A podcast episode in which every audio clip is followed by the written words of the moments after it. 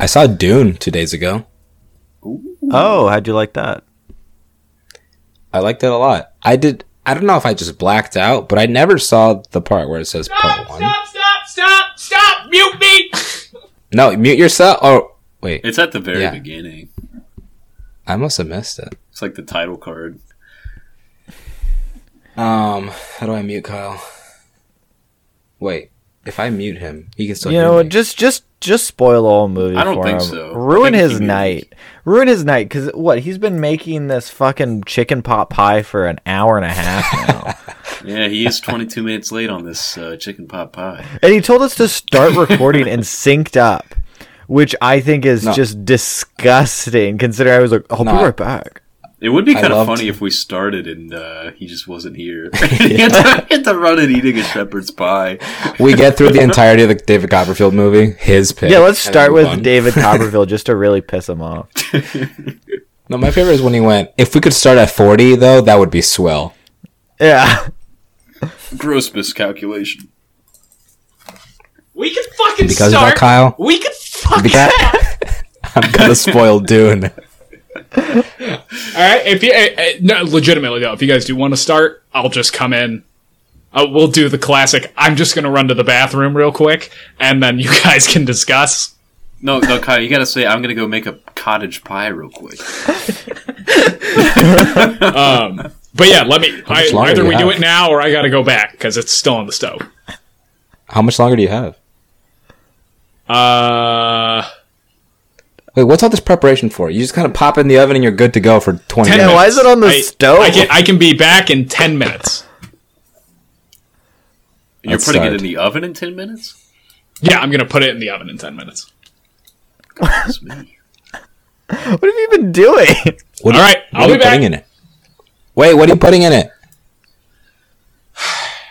Carrots, onions, peas, corn, uh, garlic, ground beef, rosemary, thyme, tomato sauce, tomato paste, um, and then uh, making Worcestershire? forcing mashed potatoes on. Oh, Worcestershire, uh, red vinegarshire. Um, Cheddar cheese. yeah, I'll be Jesus, shredding a bunch of. I'll be shredding a bunch of cheddar on top. Oh, can you save me a slice Of cheese or of uh, pie? of pie? you know, save me a slice of cheese, please.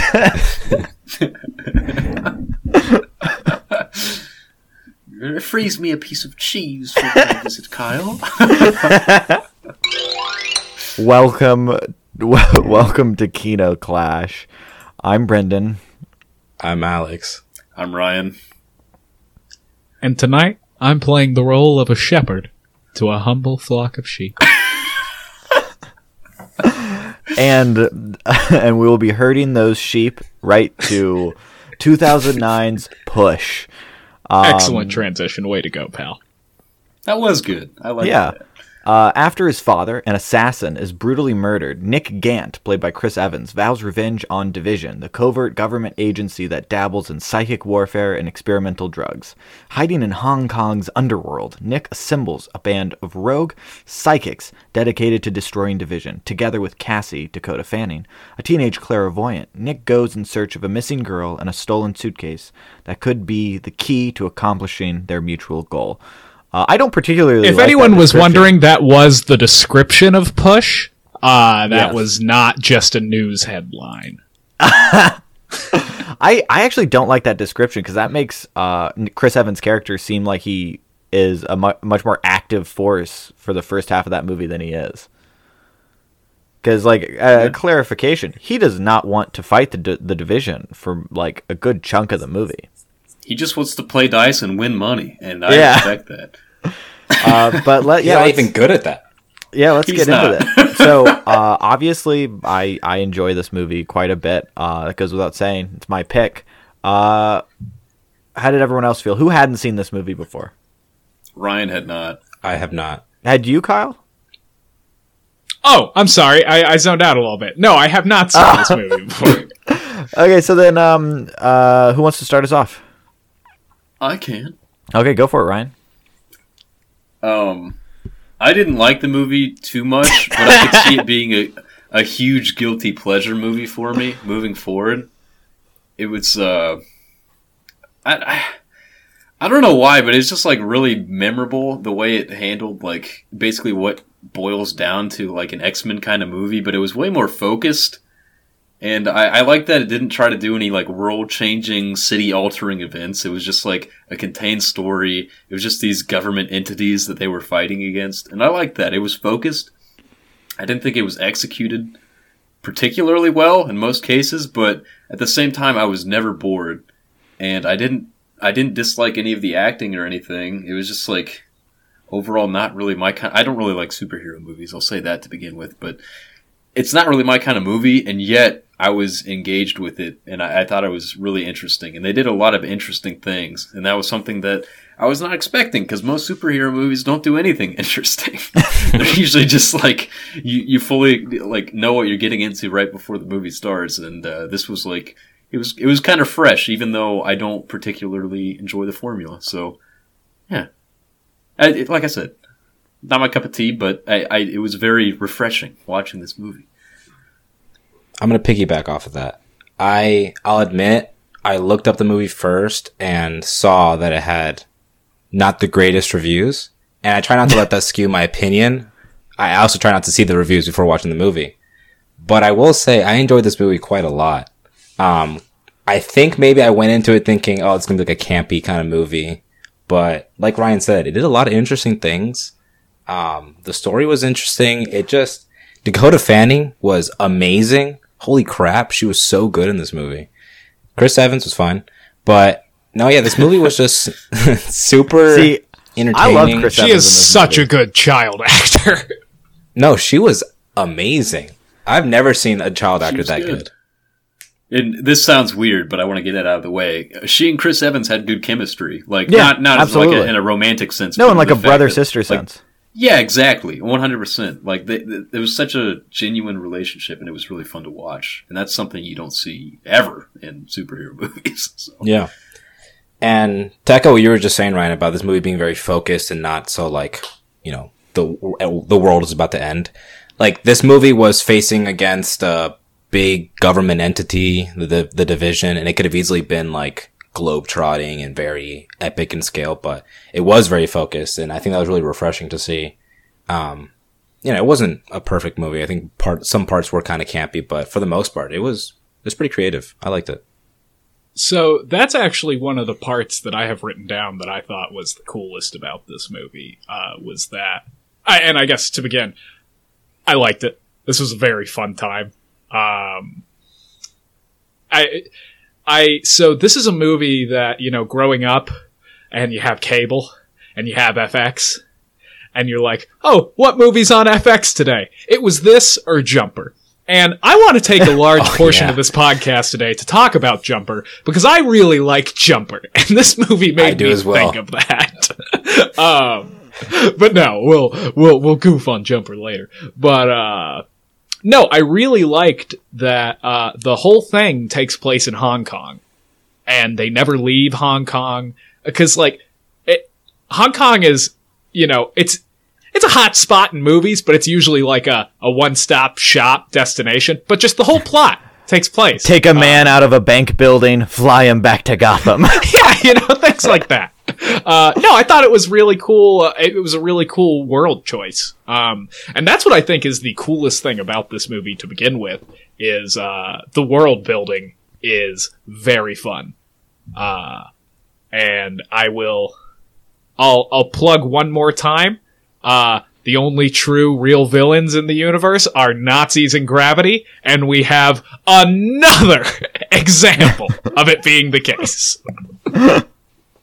Wait, before Brendan goes, what do you mean? The Nazis are the ones that created all this. Oh, that's right. Yeah, they say I in the intro. Eighty years before, or sixty years before? Cycles Oh, of like violence, Ryan. fighting Cycles of violence. Who starts the cycle? Ryan, I I, would watch say, out I if I were you, man. You're this is your second softball on Nazis that you're kind of waffling. Well, no, I'm just saying I, I don't understand that quote. Nazis are gravity. Like there are a million other villains that have nothing. yeah, to but every villain is just a derivation of Nazis or gravity. At the end of the day, you can refine it down to that. it. That's so. Before Nazis, what were the villains? There were movies Gravity. with antagonists. and that was Gravity. Untrue, but okay. Just wanted um, to point. I, I I I listened to that episode back, and I was like, I don't know what that quote means. hey, no, no, hey, w- this can be a Kino Clash bonus episode. I guarantee you, any villain you can refine down to Nazis or gravity.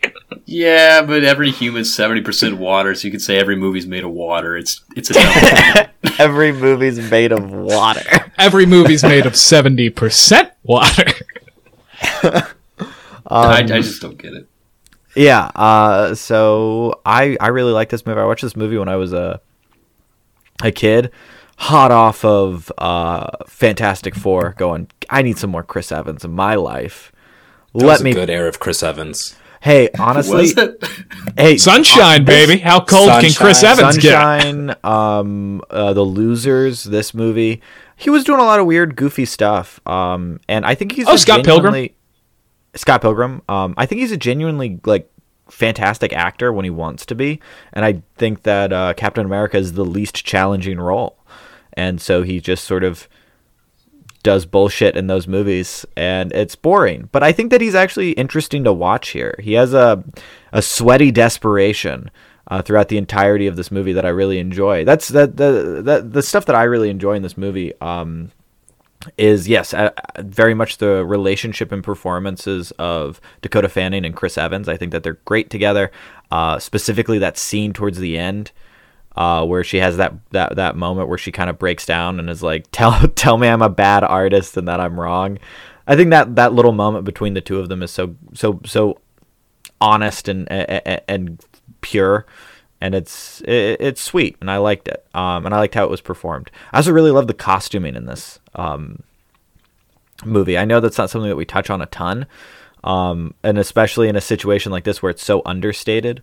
But the fact that it was so understated, that it, these felt like people who would just be walking around, like no one had like a weird like neon jacket or something, you know, everyone was just kind of in clothes.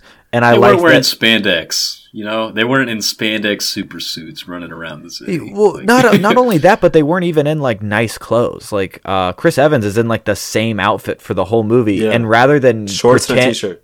Yeah, and rather than pretend that that is like a perpetually clean outfit, you see it get like progressively grosser and like dirtier as the movie goes on. no, I didn't even notice that. And I love that. And um and I love that the the the the setting of Hong Kong, it feels so lived in. Like there's not a single room they walk into that you don't imagine had a, a, a- a storied past of 20 to, to, to 40 years like everything just feels so lived in the the wet markets everything you know and and the fact that these like um, It's almost like it's a real city. right right it's almost like it is a real city and it, but I it, will that's the- say it's it almost feels like cheating because Hong Kong is such a damn good cinematic backdrop. So it's like, of, of course, Hong Kong is great, and I it's it's great in this movie too. I love it. Like I always Yeah. love Hong Kong in movies. but I, I think that I think that there's a way to like I mean obviously we see that with New York City. I think New York City is a great location to shoot a movie. And you know when you see movies like um uh Taxi Driver, uh, like good movies shot in New York City that take advantage of New York City, it's one of the best locations. But then, you know, 90% of movies are shot or at least take place in New York or whatever and you know it could be any city. It doesn't matter that it's New York. Yeah. And this movie definitely doesn't fall into that. Like you're constantly aware of where they are in the city and the different like aspects to the city and I love all of the like factions that are at play and and how ensconced they feel in the city, right? We have like the triad that's there and that is constantly around every corner. They have agents everywhere. And you know, you have Division 3 which is slowly creeping into the city. Like at first it's easy for them to avoid Division 3 and then it gets like progressively impossible for them to do it once there's so many agents. And I, I, I loved all that. I I loved the the the like fake out at the end, I thought that was funny. Uh, you know, it didn't make a ton of sense at times, but I thought it. I just the shot of him injecting. It's this like intense, sad scene, and then it's immediately just- under undercut with, "Hey, what did I just inject myself with?" Oh, yeah, that's that's the Soy Reddit thread I was talking about.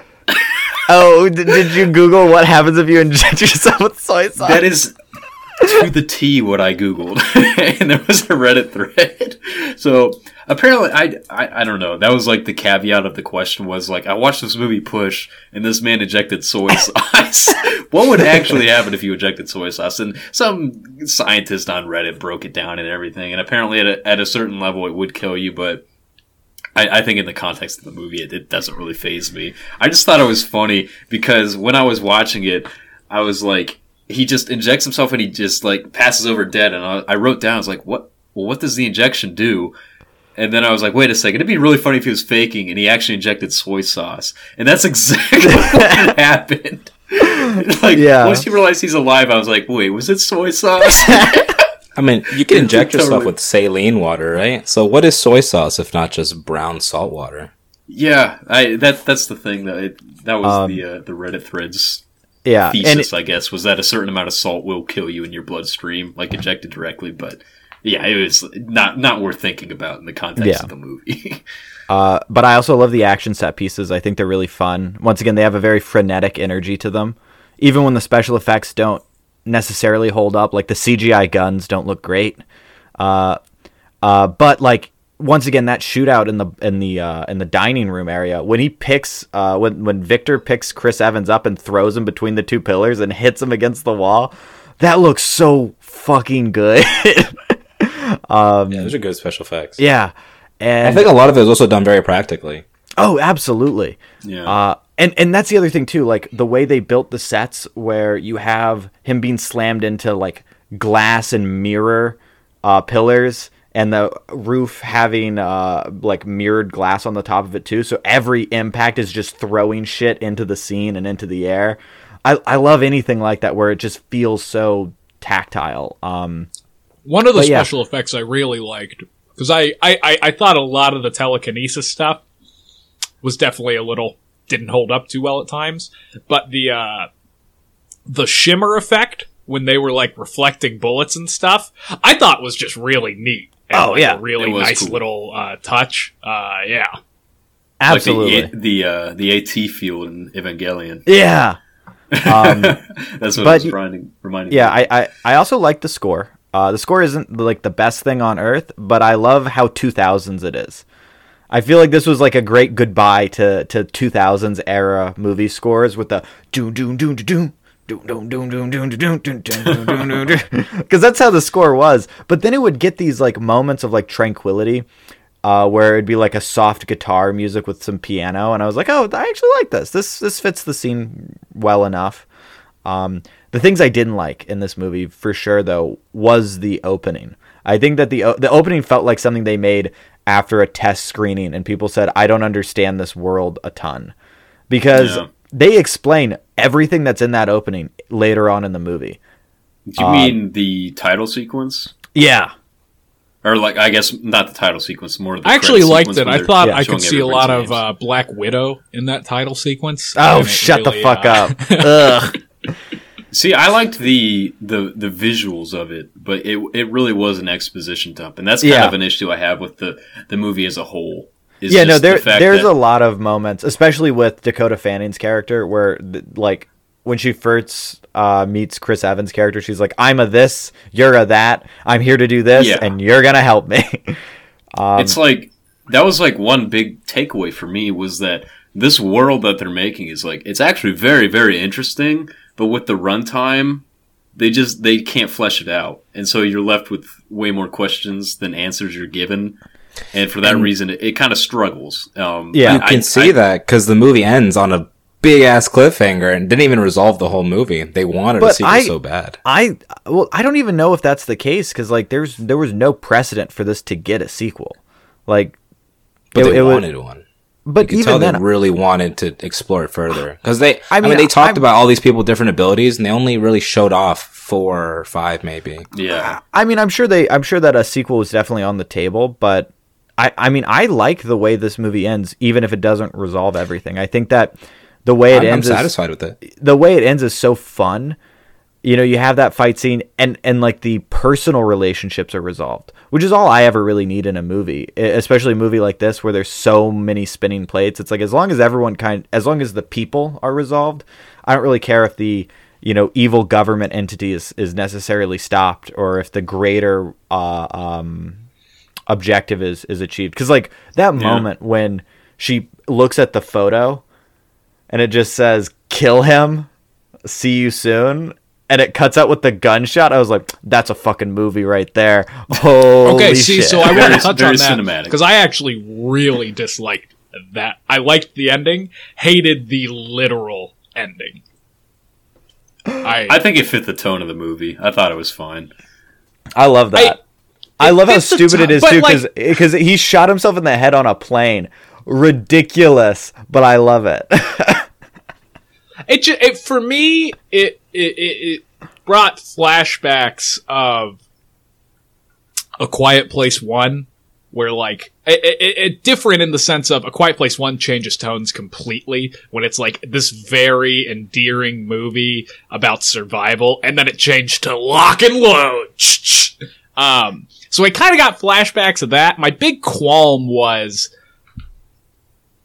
and maybe maybe I'm just uh, I took a different vibe of it, but like that's what the bad guys did, and so like that was the part I didn't really like. Like, ah, that feels kind of icky to me. That yeah, well, well, the idea is that Well- this th- this guy was the worst dude. Like that guy's responsible for like so much shit. Like that was the baddest man. yeah, I know, I know. I, I really don't have much of a leg to stand on, other than it just yeah, it just it, I was not a fan of the, you know, You just didn't like it. eh, maybe the tone.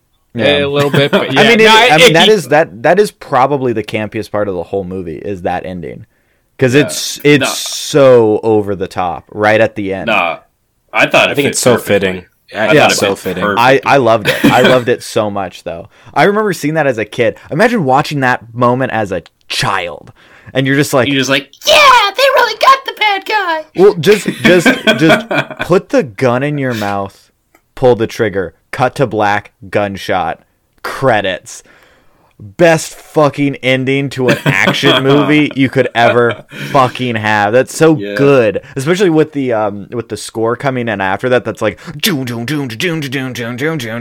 It's like fuck yeah. yeah, I love that. No, that that's the thing. Most people, when they talk about superhero movies, I don't get it at all. But Brendan, when you say this is one of your favorites, I can totally see it, even if it wasn't for me. Like there, there's a lot to really like about this movie, and uh, that's that's what it boils down to. It, it's very charming. Yeah, and it's so it, there's so many moments that are that I, I find to be even you know somewhat vis- viscerally upsetting. Like when they're in the wet market and the guy's screaming and the fish are exploding in the tank. That was cool. That was cool. Flashes oh of shit. yeah, and like that was another thing that I I loved that so much because you see the fish explode and then in every other shot after that like the water is red. and I just love that. now that I'm thinking about it, there were a lot of parts that unnerved me a little bit. That was a I did not like the bleeders and their like it was I mean it like as in a a, a spine tingling like it was cool but like it made me very uncomfortable. Uh, Yeah. So kudos to that. Uh, but yeah, the the effects they had for like how they do it and stuff, and just it was it was very unnerving. Oh, do you know what really fucked me up? Uh, the Stitcher when he's like laying on the table and she's just fucking around with his backbones and shit. I was like, ugh, looks so gross. no, there is a lot of like really effective visuals in this movie. Yeah. Oh, like- speaking of effective visuals, the close-ups in this movie. There, there's like a few of them, like a few like really tight close-ups, and I love every single one. There's the one with the, uh, the, like the first time you see the bleeders. It's that close-up of, of of the one guy as he's like screaming.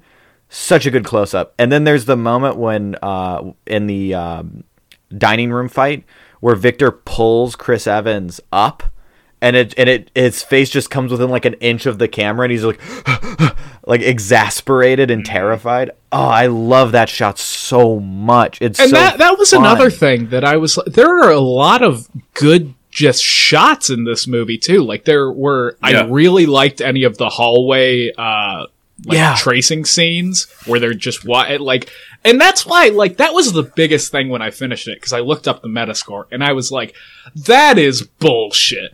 This Right. is not. Yeah, a they were so harsh. Like They were harsh on it it for out. no reason. I don't even know why. Like when Uh. you read the when you read the reviews, they're just confusing. I I can see why people would rate it low. It for me the, the the main grabs I had were the characters aren't fleshed out. It really goes into this world building that doesn't come to fruition, and I could see how that could be frustrating and unsatisfying.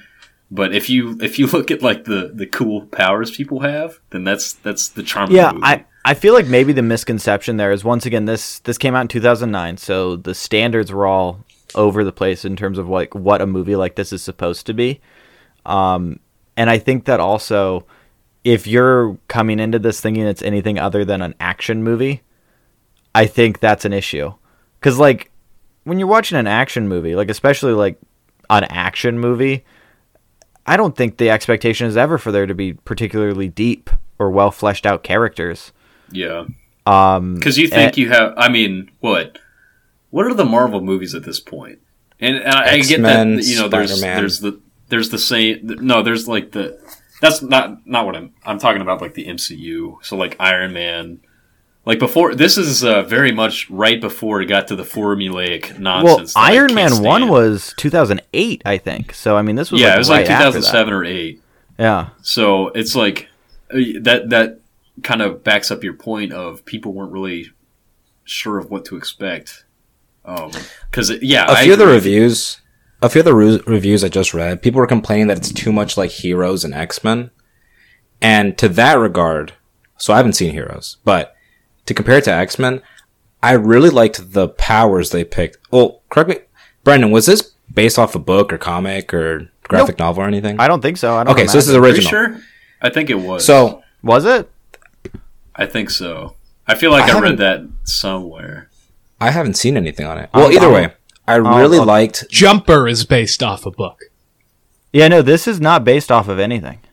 Here, I'll Google it real quick. Yes. Allison. I no, that's what I did. I, I I'm not seeing anything. Uh, So published to that point, a comic book miniseries that acts as a prequel, but this was after the movie was made. Okay, yeah. So this is this is original. I really like the choice of powers they picked for this movie because in X Men, you know, you have just anything, any any power you can think of. There's some X Men that that exists that has that power, and oftentimes you get those one or two powers that are just insanely overpowered, like super strength or super speed or mind reading. Invincible. Granted, this movie, invincible I guess you could just have that or flight. This movie, I mean, the most overpowered power was definitely the I don't know, remember the, the term for it. The people who can like make you do things. Pushers, yeah. But at least they show in this movie that like you can kind of beat it if They like, if you're kind of like yeah. And I thought that was really interesting. And also just the creativity of the powers. The sniffers are really cool. The the one you were just talking about, the one yeah, the sniffers are just so cool. Eh, you see them in the background, like as they're talking, they're just constantly sniffing things and moving things around, and like that's all the context you need. At that point, they had already told you exactly what a sniffer does. If they had taken that out and then just had those two division guys go into uh, into Nick's apartment, and then the guy in the back is just sniffing his underwear and then making jokes about toilet paper, that would have been enough. That would have been so cool. And that would to me that would have been so much better if you just if you cut out all that exposition and you just had a moment. Like imagine seeing that in a movie. You just see this this bald dude walk in and start sniffing everything. and like as an audience member like, "Okay, one, this is weird. Two, why is Chris Evans acting like this is normal?" And like an expected behavior. It's like that creates so much more intrigue and I I I, I would have loved that if they if they had like committed to it. Um, but yeah, no, Something uh, Ryan just brought up is another one of the parts of the world built that I thought was so cool. The fact that like most of the abilities had counters uh, was Mhm. such a neat idea.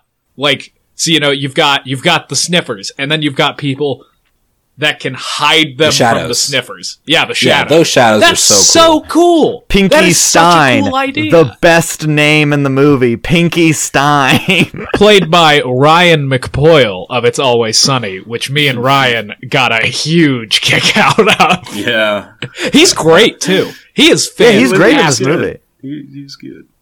It's- anytime I see one of the McPoyles in another movie or TV show, I cannot help but chuckle because it's Which just- is crazy They, they play because- their part. They play their part It's Always they're Sunny both- so well that They're both hard to see them such good anything actors, which is They're just great actors. yeah. No, it's so cool to see. Um, Oh, no, speaking so yeah, of, like I was gonna say, speaking of actors that we should definitely acknowledge before we forget, Cliff Curtis Kira. is Oh. Cliff Cliff Curtis is fantastic in this movie. I I regret not putting uh, Dark Horse on my list, but oh my god, Cliff Curtis is so good in this movie as Who is uh, Cliff oh, Curtis? He's the illusionist. The illusionist. Yeah. The one who can like transmutate objects. He's so. Good. I love how like, I, I yeah, I just I just love him in this movie. I love how like wry he is. yeah. okay, because yeah, he didn't really make much of an impression on me. Like I, I agree, what he did was good, but I just didn't think he had a lot of uh, content to do it. Yeah, did he have? I mean, the main thing for me was his power was cool. Were there any other characters that had his power? Uh, I think maybe w- I think maybe one person in the triad had his power Okay. or something. I don't remember, but no, I think he might have been the only person with that power. Yeah, because I just remember like he was holding up like the bead, and he kept changing it to show what it should look Yeah, like according I- to her. To like I through love the part where he pulls his ear and then the bead shrinks. Yeah, I was like, and oh, like that's so he just fun. like passes his hand over a suitcase, and it changes color to like match the the other one. It's cool. Yeah, and he, and he and he keeps like flicking the uh the the cuts of paper at the uh at the waitresses and stuff and turning them into dollars. Yeah. Oh, Yeah, that was the- so it was just a white slip of paper that had a number on it, and then when you threw Yeah. it, it became money. Um, yeah, his power is cool. The even the people who can the pushers, their take on on like a clairvoyant was interesting in that like the future's always changing depending on your actions, and even That would knowing be the future doesn't watcher to necessarily- correct real quick. Oh, a watcher. That's right, a watcher. Um, and that like even knowing the future doesn't necessarily mean it's gonna happen, and that they have to draw it, or else like it's like, it's like a fleeting moment to them if they don't draw it, it. Another exist. super cool, just little word. The Oh, yeah, I drawing loved it. was awesome. Like just that was fun. yeah. I- every every power had like either an interesting take to it or was just an interesting power to see. Yeah. Well, and I love that. I love the like the the immediate weakness of the watchers, which is if you're a bad artist, your visions are are really not that like are not going to be that helpful to people because you can only draw something so well. And I love that where Yeah. like I just love that when she shows him the the pictures and he's like, "What is that? An, a, a, a- an olive on fire?" no, a shimmering bead. What is that? It's like- Olive. this, this is so good. Um, yeah, and I, I also love, uh, I love that moment where we're introduced to Kira, and she's being escorted by the guys. Uh, one of which is the bad guy in what Ant Man. He also Ant-Man. plays, he also plays Junior in the new uh, Many Saints in Newark movie. Um, And Buzz Aldrin in first. that's Man. who that guy was. I was trying Yeah. to place him. he like that moment where she where she's trying to get his eye line so specifically when she's in the bathroom stall she's peering through the crack and she's just trying to catch his gaze in the mirror ah that's oh, I so didn't put good together that that's what that was. yeah Oh, and that- then I- she I like fi- that then she too. finally locks into it and then she's like your your brother was murdered and you know who did it i was like oh yes and you see the the, the memory the fake memory of, of his uh his like division partner strangling his fake brother and he just goes out and shoots And him then, and then in the car where he goes, "Wait, you told me I don't have a sister?" Like she really Yeah. got to his head. So that was one of the uh to to kind of jump. That was one of the more not bad but disappointing parts was the fact that they set her up that she's supposed to be super duper powerful now. And I don't think they ever really delivered on that part really. She Wait, controlled the whole triad at the end. yeah I mean, think- she controlled four people at the end. I mean, like but that She that had she had more than but four. but In that's the the, scope thing of like this movie, that's powerful. Yeah, like I think that I think that there's a level that you go too far with like showing her ability. And I think that honestly just the fact that she was able to so easily overcome people is part of that because Oh, see, I was going Like- to say the, the the exact opposite. There's a lot of points where she can't overcome people, but I was like, yeah, you know, I mean, like she, like Who exactly knows? what you were just talking about. She has to sneak, she has to sneak a gaze to hit the sniffer. It's like, I I just didn't for well most that's of the that's how that power works. Like you can't Yeah. you you can't I know, like, but like uh, what I'm trying to say is like I never I'm going to use the besides eyes on the back of his head. I didn't. Well, no, I just didn't see the like the fact that people could like fight her off as effectively as they did. Uh, I just I thought that element. yeah, I don't know anyone who did in the movie. I also don't He know does. what you're talking about. No, he doesn't. uh, yes, he does when they're in the car. Uh, Well, he they're looks driving. Well, He's no, Yeah. the so driver's telling him to look away. so yeah, he like he like freaks out for a minute though, and she like. I, I She almost gets him, and then his driver breaks him out of the Hmm. Yeah.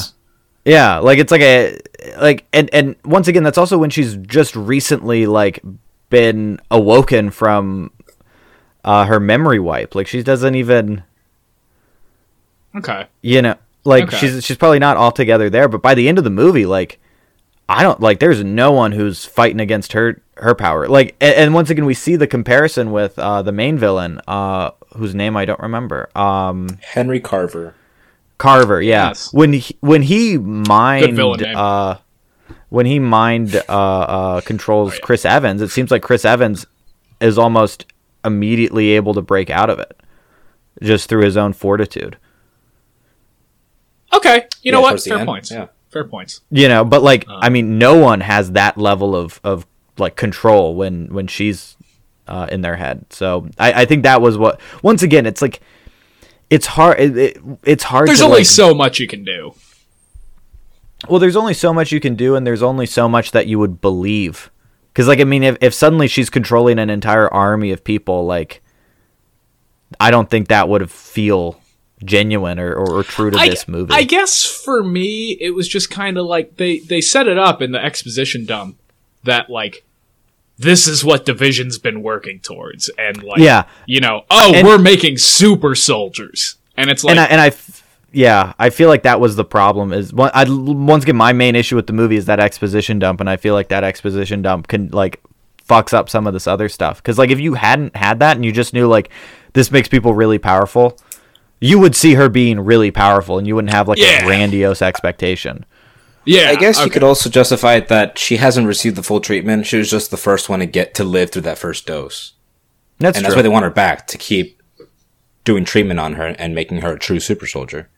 And again, this is a very minor nitpick. Just like one of the things I took issue with plot wise was like I didn't feel this delivered as well. Um, Honestly, my biggest issue with this movie is such a minor thing, and it's the actress who played Kira. I thought she was by far the worst actress in this movie. I, she she is she struggles in this movie. I would say. I think that Is she has it- moments where she where she comes off um uh, strong uh, performance wise, but yeah, I, I would agree with you that she she is the uh the the weakest part of this movie. I think that all the other Is- actors are incredibly strong throughout the entire movie. Is Kira Chris Evans' girlfriend? Yes, Yes. Yeah. uh, Camilla Okay. Belle. I'm not great with names. and every other Um, actor, actress, and just character also just had fun with their character. No one was like ever too serious, and I don't know. I think everyone always added something interesting to the movie. Like the, I guess her name's Emily Hu, the um, the clairvoyant who kind of sells her services and kind of helps him find the bead or whatever. Oh yeah, um yeah she she was a nice addition to the movie and like i just liked how like she wasn't they could have easily made her character like no i can't help you guys i'll get in trouble or this is dangerous but like they got her on board pretty easily and she was just useful throughout the whole movie her and cliff curtis like you were saying i think they were they were they were two pretty Well, useful and- cool and side Pinky. characters. um, yeah. which that was another part I really so the third act I think is by far the strongest part of this movie. Um, Yeah.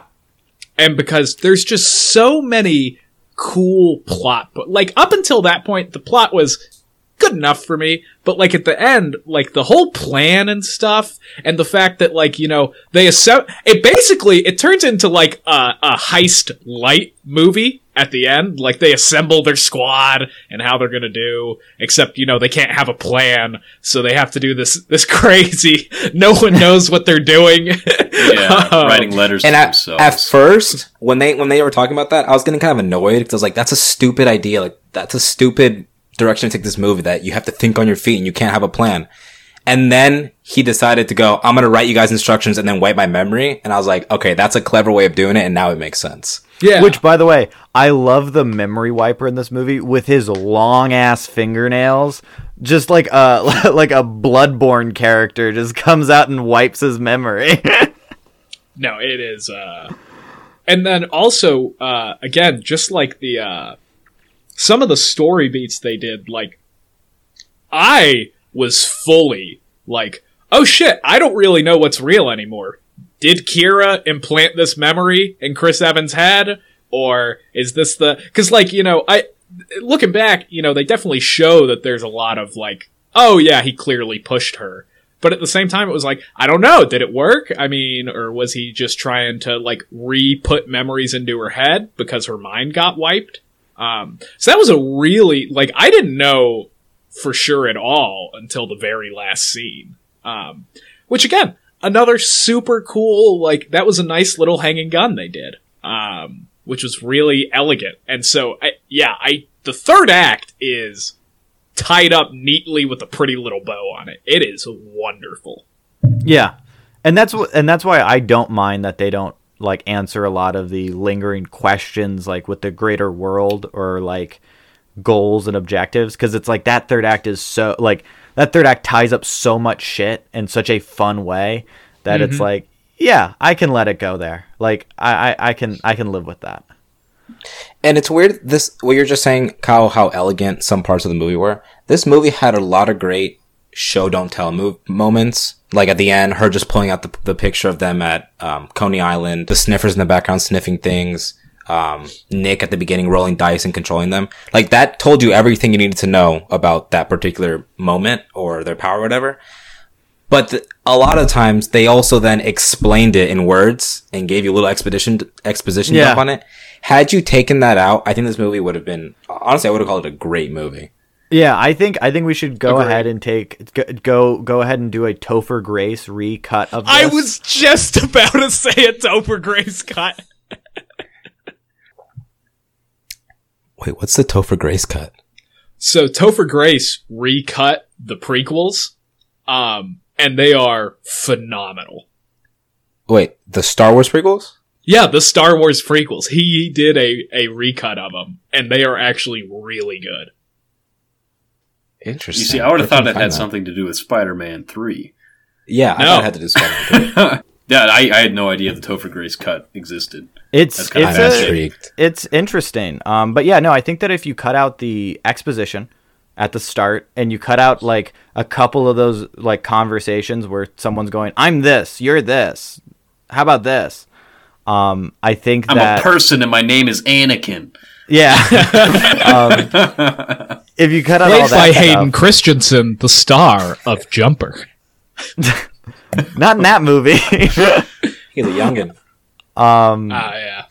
Uh, but yeah, no. If you cut out all that stuff, I think that this movie becomes way more uh, almost meditative and, and much stronger. Like there's that like that would allow for this movie to have a little bit more quiet moments and a little bit more intrigue and um, I don't know, like mystery.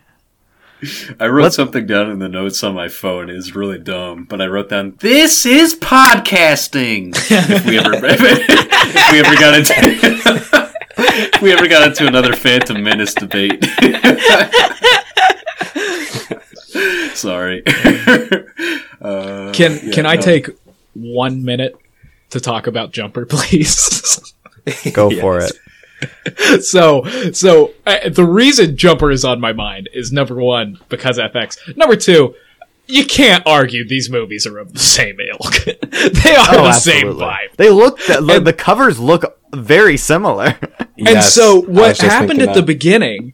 It's called the movie's called Push, and it starts off and the dad pushes the vent away so little uh, Chris Evans can get out. And I was like, oh shit, is this going to be like Jumper? And there's just one superpower that people have. And then I was like, what if they made a Jumper universe? That would be so cool. of like, uh, so that was that was quashed early on. But yeah, no, for the rest of the movie, I could not shake Jumper off my mind. Yeah. Oh, I do want to say too. I, I I don't know if this is intentional or not, but I love the like bait and switch where you see the word push and you see the power that Chris Evans and his dad has, and you go, "Oh, this is a movie about these guys, right?" And it is. It's a movie about Chris Yeah. Evans, but but the power that it focuses on is not the um, movers power, which is what Chris Evans has, which allows him to like have telekinesis, but like the people who can push you to do things, which are the pushers. And I was like, oh, I like that kind of, I like that fake out.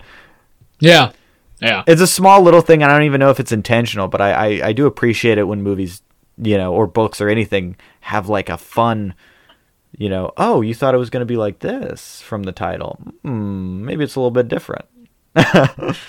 No. Um. Yeah. Any, any, does anybody have anything else before we get into uh, final thoughts on this one? I was gonna say, I think I'm about ready for final thoughts. Yeah, I, that felt like a that felt like a thorough discussion. Felt like It a did. thorough talk. Push But at got the us. same time, relatively quick too. I mean, Yeah. it's just like you can get the points of this movie across pretty easily. Um, Yeah. or hate it. So and and it's a it's a brisk movie. It's not very long at all. it's not. No, I it's a this is one of this is one of my my my biggest cases for shorter movies. Please, Hollywood, make them shorter. I don't feel like I missed out on too much with this movie not being two and a half hours. I think I got just what I needed. Yeah. Um, before we go into final thoughts, let's let's go around. Who who liked this? Like just a very general like versus dislike. Did anybody dislike the movie? I liked it. I liked it. Yeah. All right. No, I'm holding I think. I, I think I'm about like halfway in between, more leaning towards like. So it seems like we all had a good time with this one. Yeah, I'm glad. I'm glad. I, f- I feel like I've, I'm glad that I've redeemed myself after uh, Rocketeer. I'm glad that I've I've I've won over uh, uh, Ryan and Alex with uh, with uh, American Animals esque. Maybe not my cup of tea, but a pleasure to watch. Well, you, you see, Brendan, that wasn't that wasn't Ryan who disliked Rocketeer. That was Red Ryan. Oh, yeah. I forgot you. Were, I forgot you were just going through some hard times when we were watching those. No, no, I, I, I didn't like Rocketeer, but this was fun. like, I, I liked it slightly more. Yeah, all right, let's do it. Who wants Okay. to kick off Uh. I'll start. I'll start. Uh, since mine are probably the most obvious, and I can be the quickest about it. Uh, I really like this movie. This is by no means, um, you know, a masterpiece of cinema, but I think that for the genre, which has been repeated and duplicated and you know doppelgangered to nauseum at this point, um, I think that this is a really fun break from uh, the norm, and it feels way more genuine and way more um interesting than anything that you'll see uh, coming from you know DC or Marvel or anything like that. If if you're in the mood for a subversive, relatively speaking, uh, super powered movie, uh, this is definitely something that I could not uh, help but recommend. If you are someone who uh, hates the idea of super hates the idea of superheroes existing without dumb costumes and gray washed out environments, uh, then yeah, you probably won't care for this one. But I would recommend it either way. Yeah, uh, I guess I'll go next. Um, this movie was a very fresh take on the superhero genre. Early on, before the superhero genre really was a thing, and I think it still holds up as a very fresh take on the superhero genre. There really aren't that many movies that have come since that have been really focused like this. And I mean, if you guys pointed any out, let me know. I didn't catch any glaring plot holes. I think uh, oftentimes like X Men and movies like that, there are plot holes in that like, oh, a character could have easily done this and kind of diffused that situation in no time. Whereas this movie, I guess you can accredit it to the little counter system that Ryan pointed out. But since everyone could kind of counter others and the powers weren't so overly o- overpowered, I think it made the movie so much more interesting and so much, and the, the fast pace of it just, it was such a fun ride. Honestly, talking with you guys about it more made me like the movie even more. It's so close to being a great movie to me. The only thing I don't like is, like we all pointed out, the expo- exposition dump at the end because it did so much. There are so many good moments where it both showed you and told you what's going on, and had you taken out the telling, it would have been really great. I'll go ahead and go next. Uh, thought that just popped into my head. This would make an excellent video game. Like if you wanted to make a video game in this world, that that would work nice and easy, baby. Um, The multiplayer mode would just be something something out of a dream. Uh, Actually, yeah, like how first-person shooters have like specialists and all that. yeah, This exactly. a Like you've got great- classes absolutely. and And- shit. and you could and not to go off on too much of a tangent, but if you use the sort of framework of the old Assassin's Creed games that had multiplayer, where you had like a big open crowded area that you had to have these fights in and you didn't necessarily know who was who, that'd be really interesting. I mean, like, listen, at the end of the day, it's no hardcore Henry, and not much will attain that in terms of crossing mediums. But uh, it definitely has the potential, and that's what I really like. Uh, no, this movie is super cool. I will say, I think a lot of my uh, hype for it and liking it is because of how low of a metascore it has. Um, and so like I want to be a bastion of defense for it. Uh, if this movie were rated like in the 80s or higher, I would probably have a different tone and be like, all right, let's hold up everybody. Let's take a minute. But, uh, no, it is, it is downright criminal that this movie is so lowly rated. Um, What is the Metascore? the Metascore is a 36. Jumper's Metascore is a 35. Um, no, yeah, it is. Uh, it's it's. I, I'm not. Yeah, everything you guys have said. It's super fresh, which is cool. Depends since this came out at the cusp of superheroes.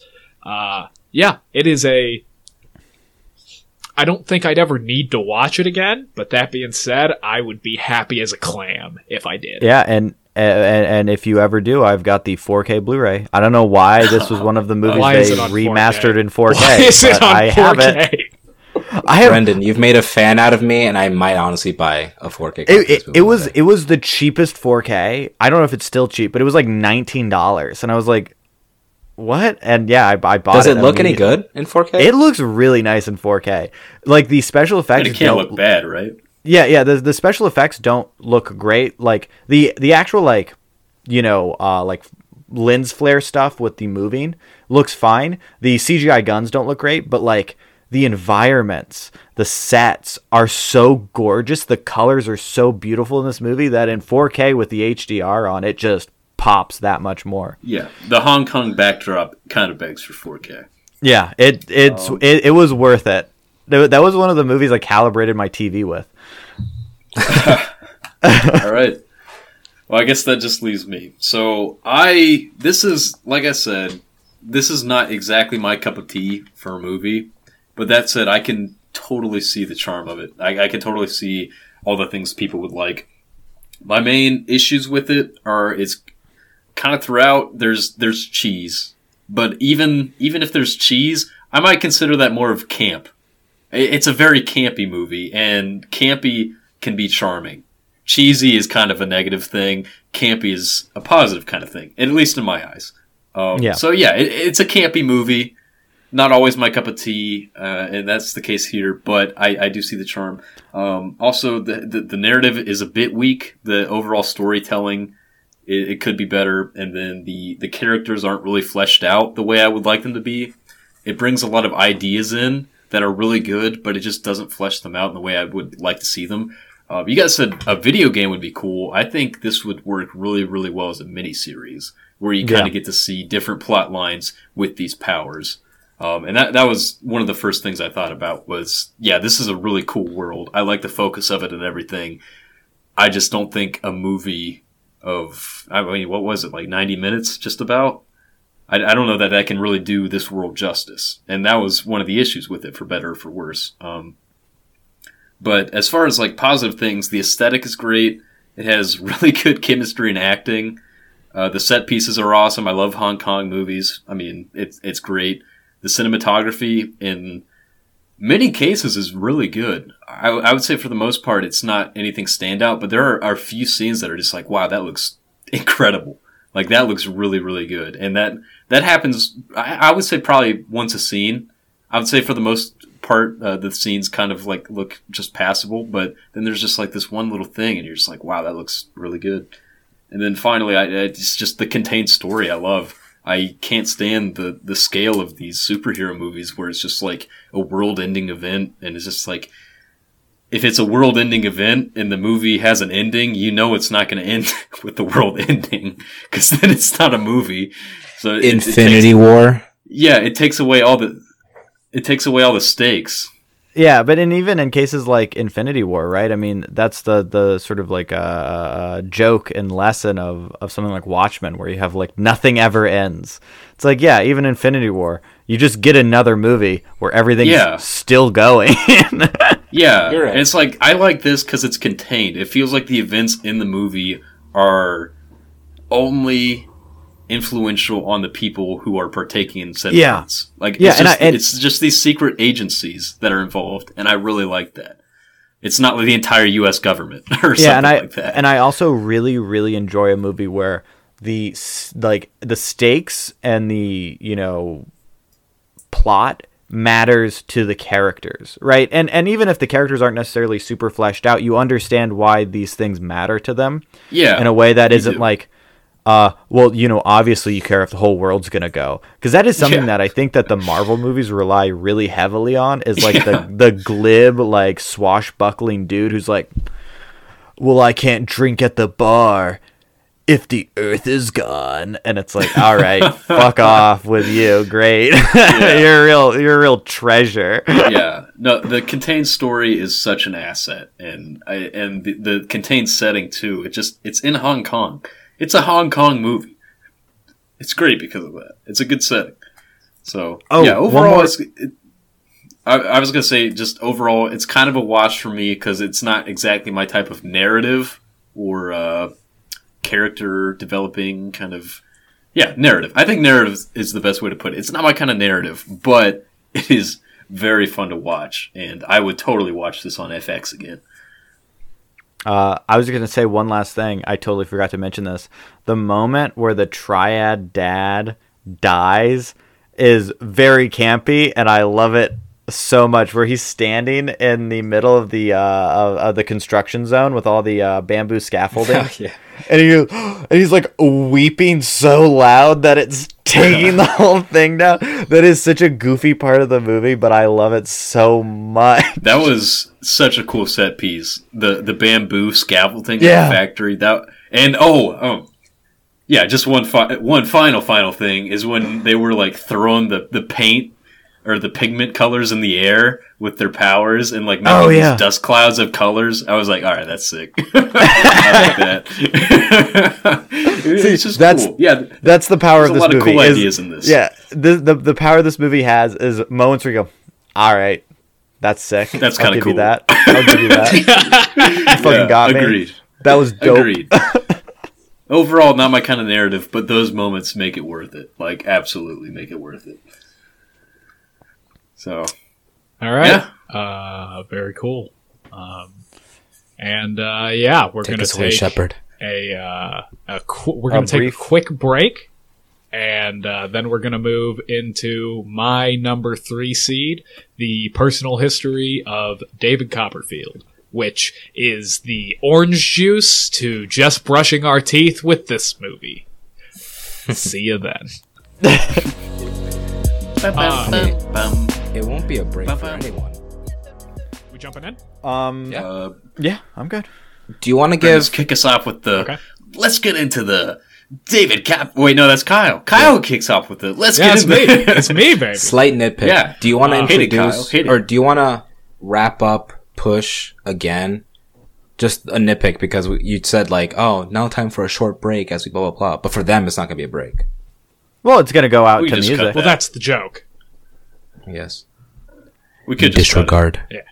Bum, By the way. bum, ba, bum, ba, ba, I was about to make a reference to how we took our longest break we've ever taken on Kino Clash, um, because it's a lie. Actually, in theory, this is our shortest break ever because we're recording both episodes tonight. I know. Not in theory, in practice. In practice, my Yeah, friend. in full practice. The only time we've ever done anything like this was the forgotten, hidden, destroyed, burned episode with the long, long exposition from Kyle. Because that was Green intentionally Mile. supposed to be both movies, and then we just said no. Well, I said Yep. no. I said I could not. I had to sleep. Yeah, that's true. I forgot. Wow. the Kino Clash Lost Files. We should monetize that. We should put it on like Patreon for hundred dollars a month. You can listen to Kyle's horrible rants. Bedtime stories with Kyle. Yeah, if if you you can't experience the movie the correct way. Grandpa Kyle uh, uh, lambasts you. Our last episode. This is not going to end. Our well. last episode needs to be a four-hour episode where the first hour of each movie has to be a complete, extensive recap of the movie, and then the last hour is an actual discussion. Yeah. Okay, I like this. I like this. And then our actual last episode, just our actual last episode is just the full 15 hours of Kyle's rants. Uncensored, uncut. All right. All right, let's get And then into we call that- we I'm call- gonna, I'm we gonna call that the lose. Uncut At the Gems end of Kino. Clash, I'm going to lose. I don't know how, but one of you will damn me, and I will get doxxed. I just, and then I need to get on the board. Eliminate. I need to get on the board. That's it. That's Alex does. I meant lose Dub- just in life. Oh. Like I was gonna, I was gonna, yeah. But no, you're right. You, yeah, yeah. Oh and two. This guy sucks. Mm, The next might be one. three. The no, the next one's gonna Is be it? me. Oh, Is it 0 and two or 0 and three? Ratatouille, Back to the Future. He, he's oh and two. Yeah, he's 0 2. 0 and two. Yeah. Okay. Yeah. No, I've been keeping Oh, track. I, I'm Uh, oh, no, I that's- just we should do- I'm. Oh, fuck off. let's do uh, let's do Kino stats at the end of this. By Okay. the way. Okay. Um. Okay. Uh, all so good to go in. fine. Rocket. Okay. I am voting. Um, okay, and welcome back. Uh, we're now about to jump into 2019's The Personal History of David Copperfield. Uh, so let me go ahead and get that pulled up. Here, my keyboard, real quick. There we go. Damn it, that's Wikipedia. That's what I have to say to you, Kyle. well, you know, uh, yeah, that's fair. All right, and here is the uh, IMDb description, which is short. Uh, a modern take on Charles Dickens' classic tale of a young orphan who is able to triumph over many obstacles. But I think that does get the point across. I have For a what we're chronicle of the life of David Copperfield from his youth into adulthood, featuring his adventures in the web of friends and enemies he makes along the way. trying. That'll do since, too. since we're at it, do- Yeah. should I add one? Go ahead. What does Letterbox say? Sure, why not? I'm, this is going to be one sentence: from rags to riches and back again. Oh, okay. I actually really like that letterbox description. I, I, I picked up on that when I read it on letterbox. It's a, it's a good first one. Brendan, just do one off, Off the, the dome, dome. like uh, like like rat cook food, but for David Copperfield. Uh, curly haired man loses clothes twice. Not the Copperfield you think. All right, cool.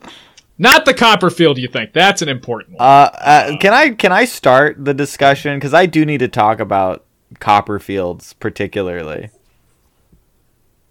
Sure. I, sure. Go I- ahead. Start. Uh, first thoughts. Let's do I it. thought this was about a magician.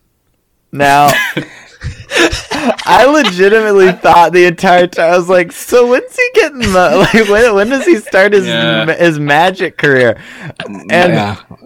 I uh yeah, the entire time I was watching it, I like when when uh Peter Capaldi shows up and he's in like that Willy Wonka outfit, I was like, "Oh, that's the guy who teaches him magic tricks." Um and I So- I thought about before we watched this putting out a brief memo of hey this is the charles dickens novel not about a magician Well, see, and now i regret no, not- see- a few episodes ago, you told us it was. I said, "Oh, about the magician," and you're like, "What? No, it's not about the magician." So I knew about it a few months ago after you said it. Had I not, yeah, I would have gone into it like Brendan, thinking that Well, uh, I was expecting. I think I've- I think pop I think it makes it better. I think I've talked to you about this movie before, like when you're like, "Yeah, I'm really excited for this." And I go, "Oh yeah, that's about like a magician or whatever," Yeah. and you've gone, "Yeah, something like that." Like, no no um. Anyway, so the entire movie, I keep seeing these these older men with like eccentric like ideas, and I keep going, "Oh, this guy's gonna teach him magic."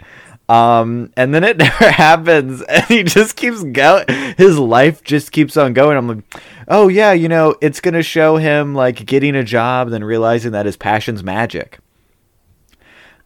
No, His stepdad happen. looks like David Copperfield.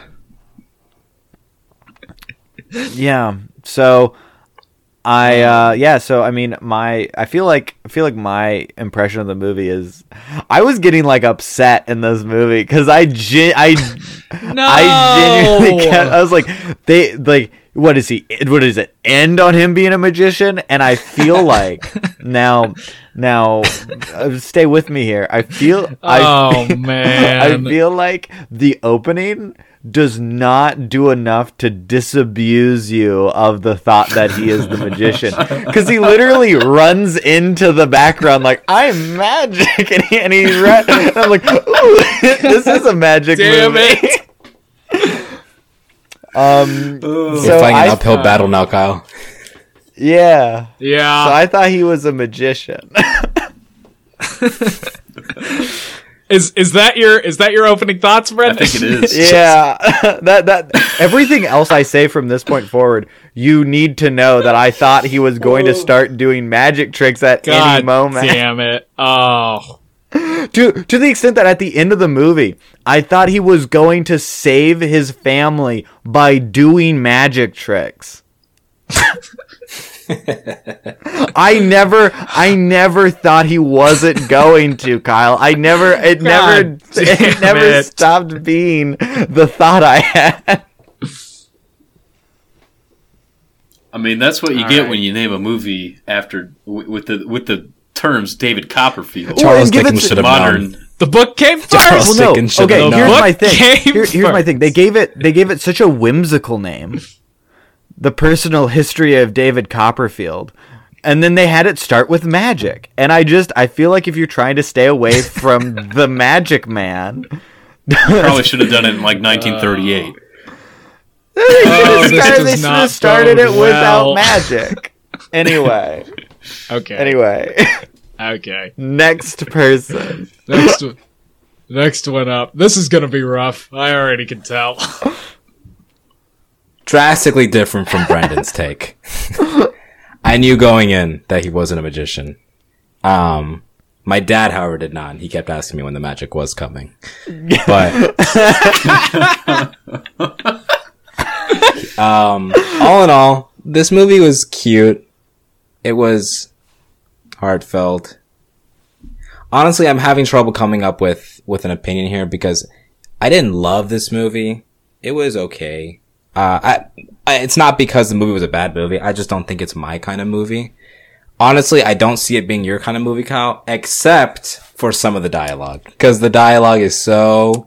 oh and we're gonna talk about the dialogue baby We had those snatch moments of constant repetition.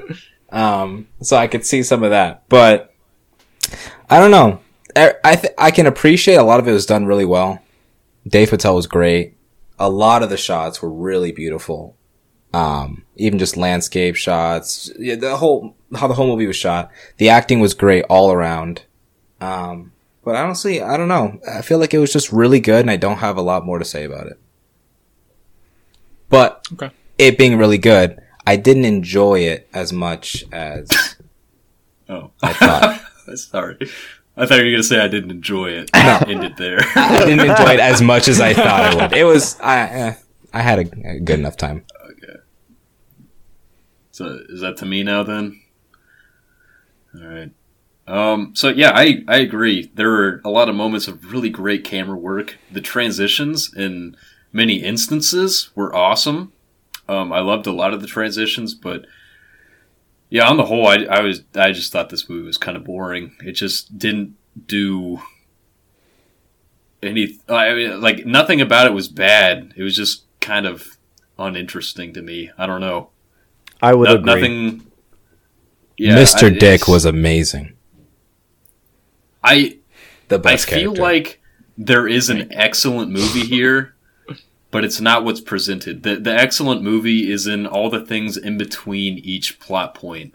And that was the main issue I had was the plot points. They just kept going and then he did this, and then he did this, and then he did this. It, it had no flow to it, and I just couldn't get past that. It, it, it the narrative structure was just not there for me. I just could not. I, I couldn't get aboard with it. to Oh. come to the movie's defense here, I think that was the point. The well, movie it's a was Dickens kind of like, novel, isn't it? well, I've never read Dickens, so I don't know. It's a what? He said it's a Dickens novel. Yeah, it's it's a Dickens. That's kind of how those I- are. I'm more basing it off what the purpose of the movie was, and it was to tell a story, and that's typically how stories are told. I'm not. I, I just feel like there's a lot more that's not said that is not in the movie. Like this is adapted from a novel. I feel like the novel is very long and explains a lot of plot points that Yeah. get in between the You plot would points. be very correct. like there's just so much like the the narrative structure of this literally just feels like and then they do this. And then he goes to a castle and, and flies a kite. you'll and then he- never believe what everybody's critique of this movie is. is exactly. Yeah, it's just yeah, it's it's not narratively sound, and I can see the charm.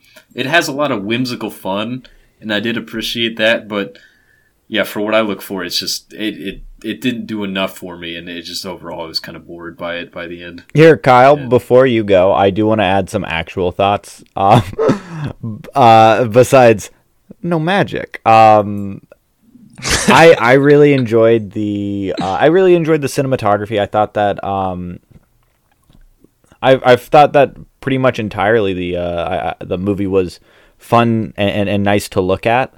Um, I did get very bored uh, in many many moments. I I thought that the characters were honestly uninteresting.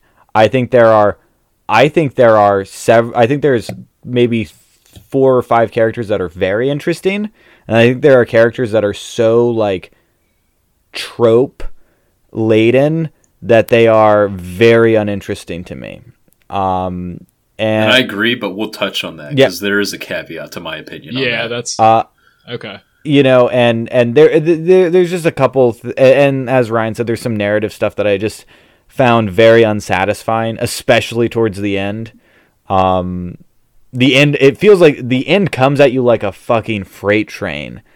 And it it it attempts to resolve like 90 problems in 10 seconds. And i i did not necessarily care for that at all either. Um but i think that the performances carry this movie. I think that the that those moment to moment scenes like once you get past like Ryan said the things that bring you to a moment in his life those moments in his life are really enjoyable to watch but anytime you have to move to a new moment of his life and whatever narrative conceit has to take place to get him there I find that to be some of the mo- most torturous viewing um, that we've had in this show uh, Wow. I will say the first act I think was was a little boring to watch, but everything else, I, I Are you, I do you mean the child portion? mo- yeah, most of that. Yeah, I didn't like that either. But past that, I, w- I was pretty entertained. Um, yeah, I, I don't completely see where you're coming from here, but I respect it. Okay. I think we're to you, Kyle. All right, I guess. well, I am cornered, baby. I got, I got enemies at the gates, and I gotta come out swinging. Um, so I, I want to before I begin, I want to talk about uh, a very special thing about this. This movie is uh, the spawn of Kino Clash. Uh, if I did not watch this movie, Oh, I was so confused with where you were going with that. I was like, what? yeah, yeah, I, I worded that wrong, but no, this movie spawned Kino Clash. Oh, um, Kyle- I watched this. Kyle had a camera zoom in on his eye, and uh, it's- it's- it's somewhat like the "That's so Raven" moment. he said, "Kino Clash," and then his eye zoomed back out, and he said, "Hmm, that's me." If you could stare into the future. Sorry, Kyle. Um, but no, yeah. I so I found this movie in August on HBO Max. I love Dev Patel. My girlfriend loves Dev Patel. Uh, and we were like, yeah, this looks good. Uh, also, it is directed by Armando Iannucci, who is probably in my top three favorite directors right now. Uh, he did Veep, Death of Stalin, another show on HBO right now, Avenue 9, and uh, like Alex said, his dialogue, uh, it, this is a dialogue movie, and we are going to talk about dialogue, baby, because that is my favorite part. Kyle loves his Um, wordplay. I do. Um, but so me and Paige watched this movie, and we both immediately fell in love with it. Um, and I was like, damn, that might be one of my favorite movies. Hence, we get to Kino Clash, where I was like, eh, you know, we we know the story. Um, No, but please tell us. And Regale then- us. then uh two weeks later uh i went to go visit my folks and with paige and we were like man do i have a movie for you guys uh and similar to you all we're not that big on it at the end of the day and me and paige were like what what on earth um and then I watched it with Ryan the other night, and Ryan similarly went, "Yeah, no, this is very medium thumb for me." I was. Good. I, thumbs I think not you asked me down. thumbs up or thumbs down, and I was like, right in the middle. right in the middle. right in the middle. Um, but Ryan, you said something very insightful, and I said I was going to steal it, but I'm going to give you complete credit. Uh, and you don't have to, but go ahead.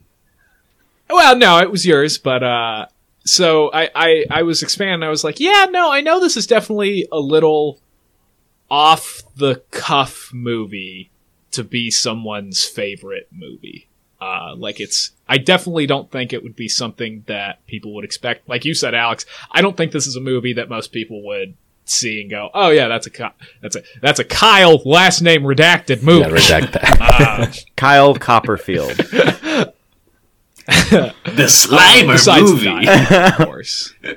Uh, but what Ryan Ryan said, uh, yeah, no, I can see how it would be a very personal movie if it were to be someone's favorite movie, and that has really resonated with me since then. And I think that is exactly what this is, um, because I adore this movie, every single part of it. Literally, once we rolled it, for the next, I don't know, five days, uh, I was so excited to watch this movie again. I have wanted to watch it since we started Kino Clash, but I've been trying not to watch movies that are on the list. I was so excited, and then I got to watch it again, and it it makes me so happy.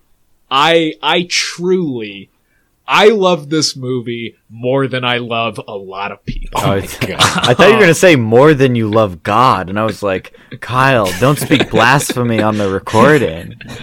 Kino Clash is a, is a Catholic podcast, by the way. I didn't know if we said that at the start. Is it? So this we take communion before each episode. Uh, let there be no doubts. this uh this all being said, uh I'm very interested to hear uh your guys' negatives, but I am unapologetically going to take a lot of time to talk about everything I love in this movie. That's what this Uh, podcast is for. That being said, Yeah, I was, I, uh, I no, was I'm I'm I'm a big old I'm excited gabby to hear what you have to say. about Push. Um, but okay, yeah, that's I'll I'll end there to start. so, What do you? Where do you guys want to start? I can start. Okay. I just want- Kino class.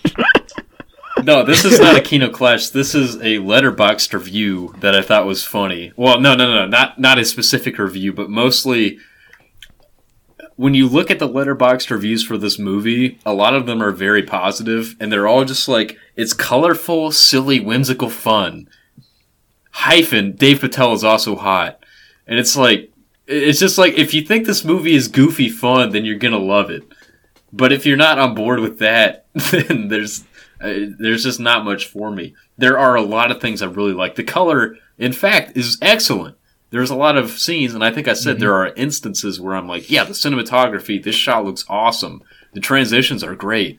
But beyond that, it's just the characterization, like, it just doesn't develop anybody who I think is interesting in a way that's satisfying. There's a lot of characters I'm like, yeah, this this could be a really cool story beat. And then they just hop into an entirely new setting and you lose that character altogether. You're just like, oh, well, I guess I don't see them anymore. Tilda Swinton being one of them. Like I love Tilda And Swinton so- as an actor, or, uh, and I I see her and I was like, oh, I want to see what she can do. And she's such a minor part of the movie. It's like, wow, that's completely wasted having an actor like that in this movie.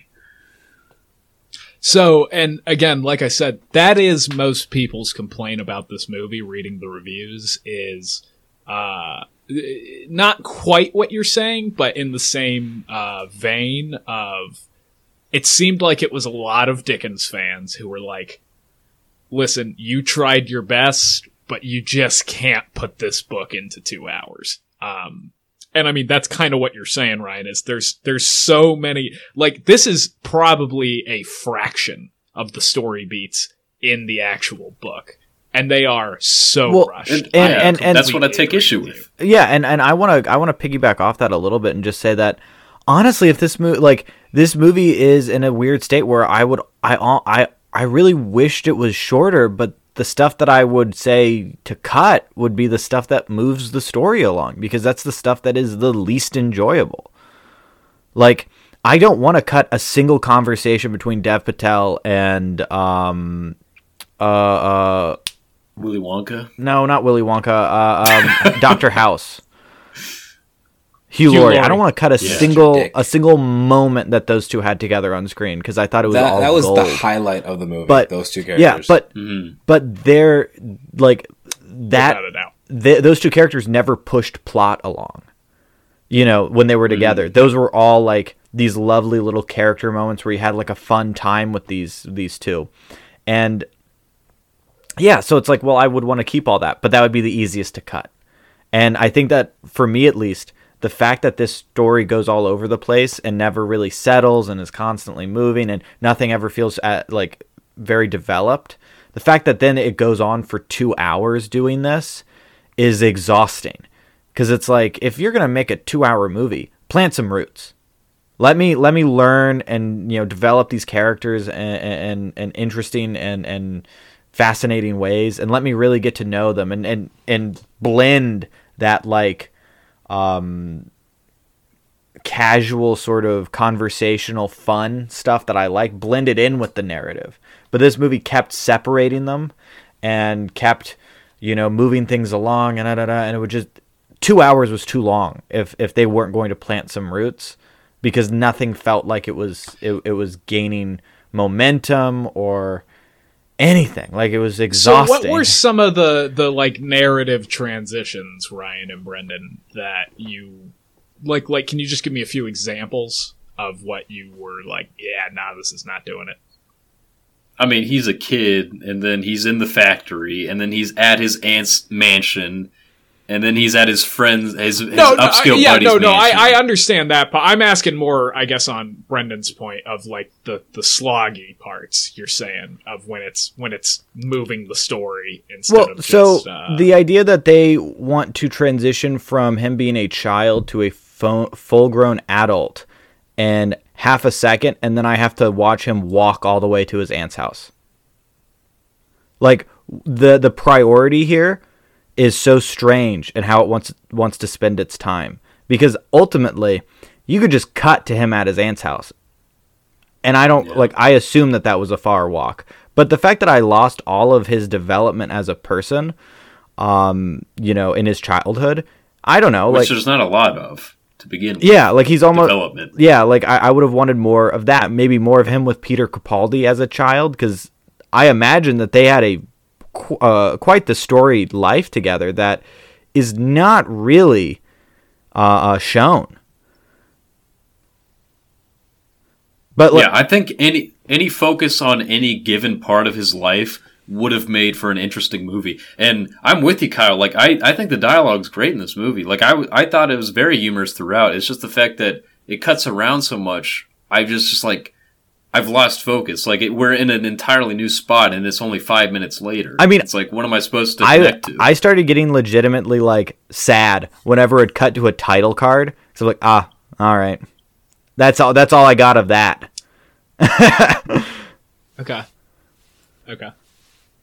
Um, I I get. I'm I'm not. By the way, I'm not going to try and come to like bat your guys' points. I think everything you've said is very fair.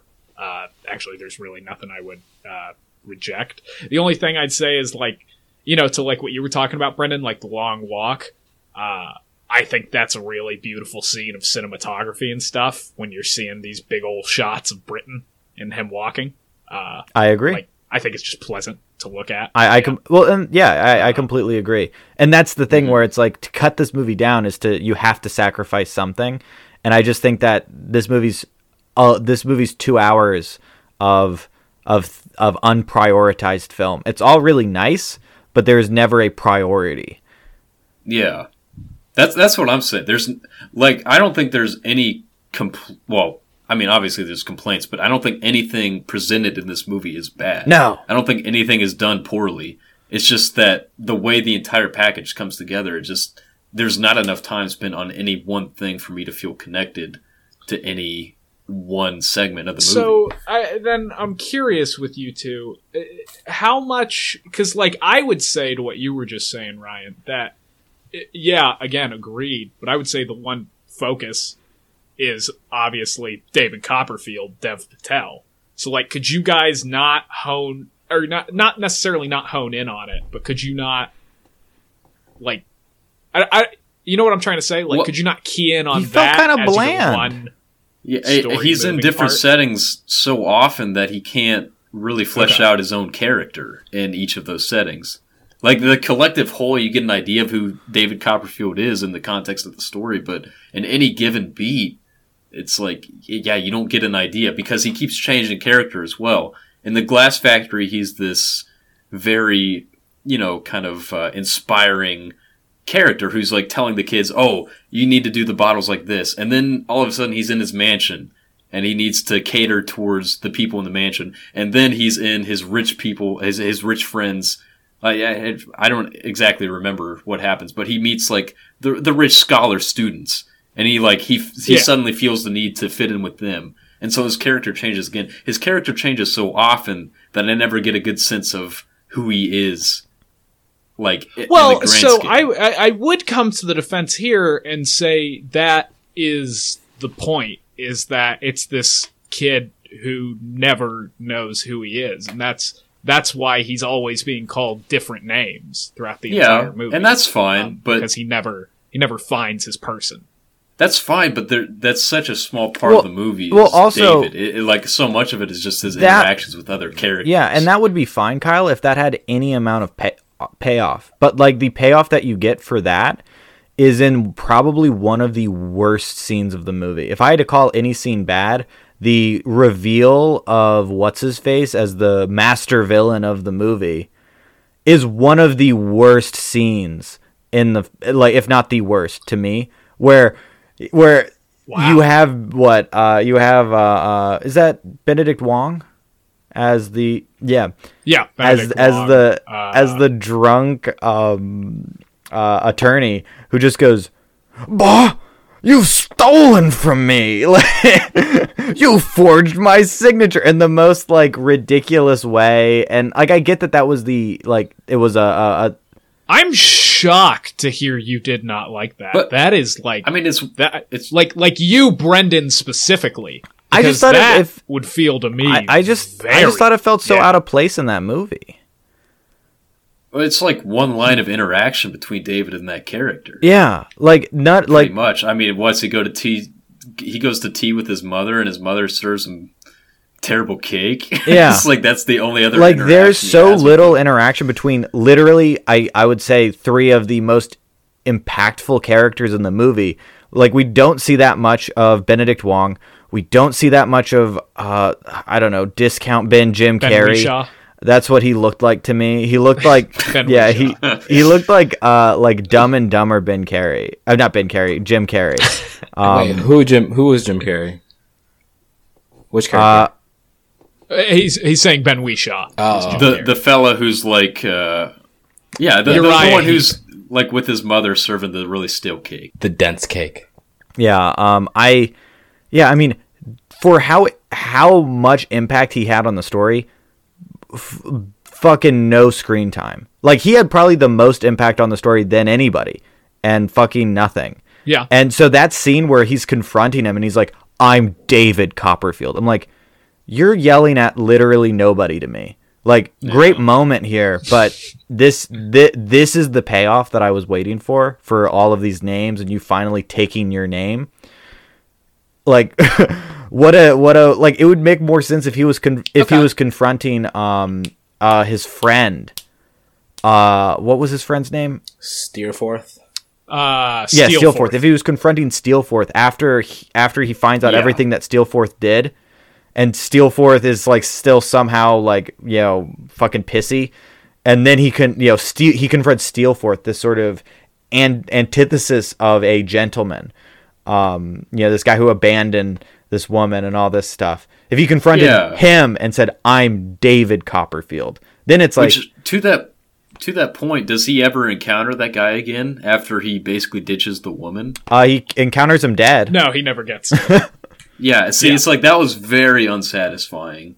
It's like there's this person where he's like he's uh, he's almost bullying David until David proves he can. He's a wordsmith, so he's likable immediately, and that's the only reason that that guy is on board with them. And so, but you're seeing this this individual who's like not very likable, and he's doing all these things, and they become friends, and then all of a sudden he reveals his true character, which the audience knew all along, but there's never a moment where the protagonist kind of comes to terms with that and faces it and Well- says, "Hey, this is not okay." And, it's And that's it's unsatisfying. Yeah, and that's the thing about this movie as a whole is- that's unsatisfying is that the characters are as they are described. Like the you know the the you know Ben Whishaw's character, he looks like a you know he looks and acts like a slimy little rat man, and then he's a slimy little rat man. Like I like I was hoping that he'd be a good guy. I was hoping that the Yeah. that the lesson would be like, oh yeah, this guy was your true friend in in, in school because Now, so so that is one one part of this movie that probably keeps me from calling it perfect is uh, the lesson of this movie uh, reminds me of one of my favorite Futurama lines uh, when uh, these two rich people get back together at the end of the movie, and Doctor Zoidberg goes, "Yay, a happy ending for the rich people." Yeah. and that that is this movie is yeah they they got their stuff back I don't know. Alex, what do you think? I don't know. I'm still having trouble formulating a thought on this movie. Like, I understand where everyone's coming from here. I'm leaning more towards Brendan and Ryan. I think this movie's an example of like the parts are greater than the whole. There are a lot of really great individual parts that just aren't too cohesive together. Um, like, so we'll talk about this in the future movie, but I feel like this movie suffers the same problem, and Ryan's pointed this out, which is why it's interesting that Ryan pointed this out. That Forrest Gump struggles with is that this is like a progression of this character, this movie, and he's just going hopping from place to place to place, and it doesn't feel too cohesive.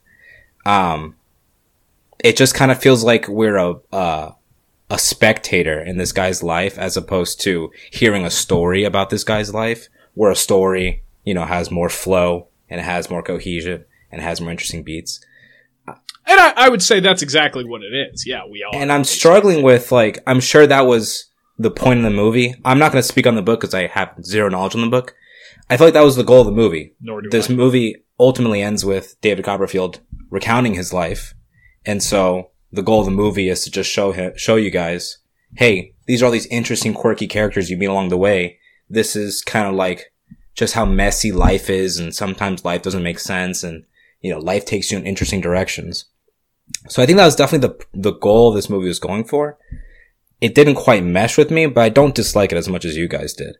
One point to Brendan that I, I don't really agree with is the characters. I thought the characters were, for the most part, really interesting and at least novel and, unique. And that was going to be my next question. But yeah. um, yeah, like every character had something, I don't know, interesting to them. Like, I, I mean, I've said it already multiple times, but Mr. Dick's character, I think is the best character in this movie because his whole thing about being King Charles's, uh, decapitated head's thoughts, such a cool dynamic. And like, it didn't add anything to the movie. So that might be a, a bit of a problem to it, but just including in the movie, I, res- I, I appreciate it being in the movie because it took David Copperfield and I don't know, it showed an interesting side of his personality. Uh, cause he is kind of a helpful guy and just wants to help the younger guy or the, the underdog. Um, and I loved all the kite moments. I thought that was definitely the moments of the most heartfelt moments in the movie. Um, and Tilda Swinton's characters, I love how she's like a sweet and generous woman kicking these donkeys out of her mansion. I don't know. I think every character had an interesting quirk to them and it added a lot of charm to the movie. But like I said earlier, it's an example of the parts being greater than the whole. Yeah. Well, and That's- and That's a, well. So I'm curious. I was gonna say yeah to talk about um the the specific characters that I felt you know fell flat.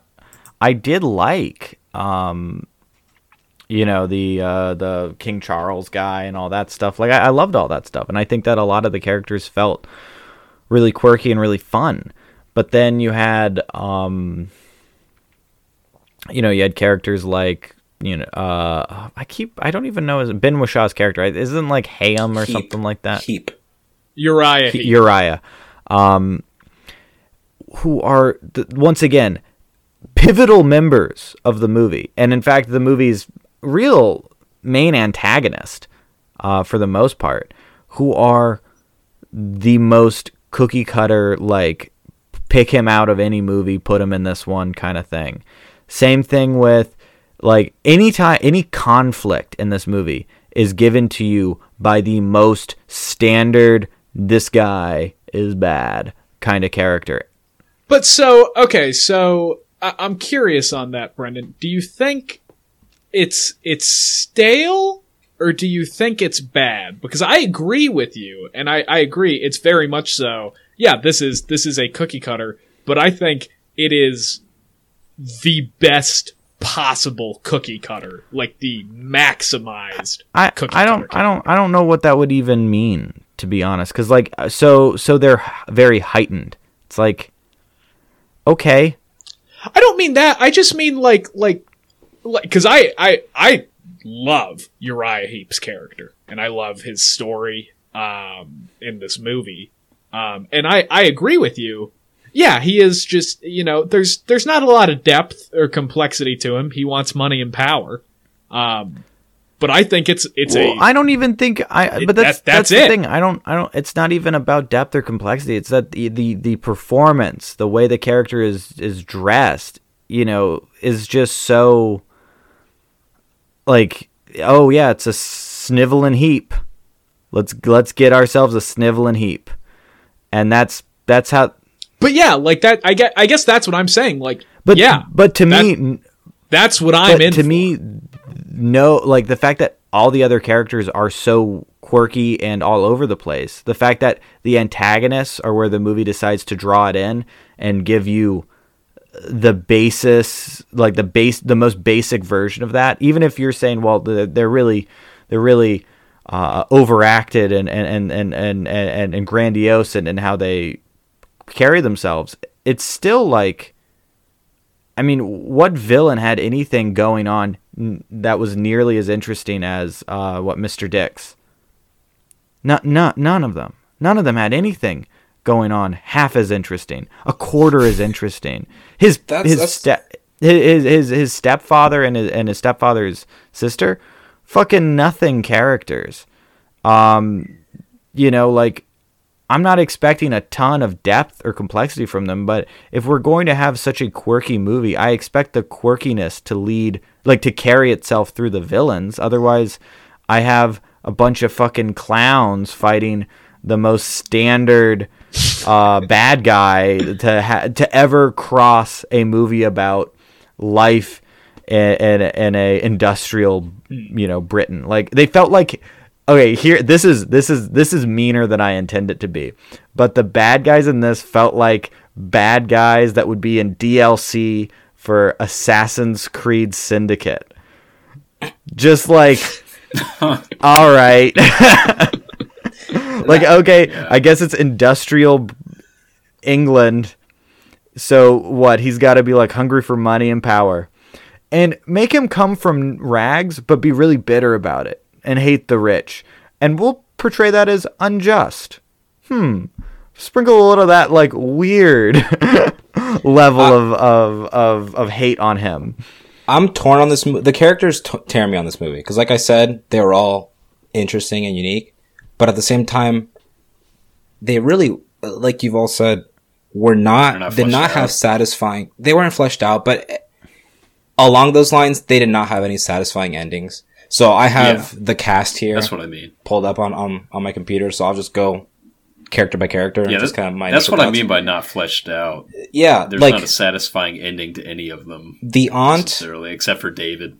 Tilda Swinton, you know, starts off rich, is uncomfortable for a bit when she loses her money, but then gets her money back. So like nothing really happened with her character. That's fine.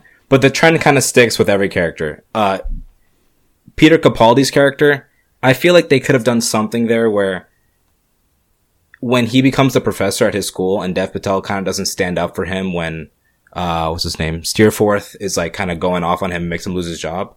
Peter Capaldi doesn't ever go like, you should have stood up for me. You know, that's my, my family's livelihood. But he's at the whole movie, he's like, Oh, hey, David, how's it going? You want, you want some help? I feel like they could have done something more there.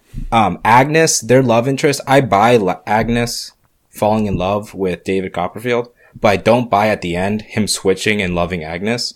That was just a Yeah. very That felt out of nowhere flash nowhere. of the moment. Um, James wild. Steerforth started becoming really interesting at the bar when he says, "Remember me by my best moments" and all that stuff.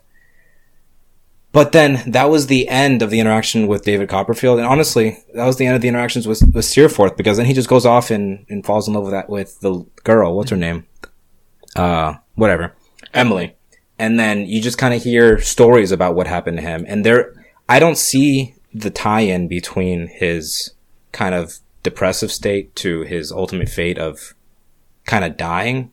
I mean, I guess he was suicidal, right? But his character, it, it was so all of a sudden, and any fleshing out of that whole character beat was done off camera and just told through the stories of them trying to find these characters throughout the world. Um, Doris Spenlow did absolutely nothing. Um, and the Mertz, Murdstone, Murdstock, the, the step parents, Murdstones. Yeah.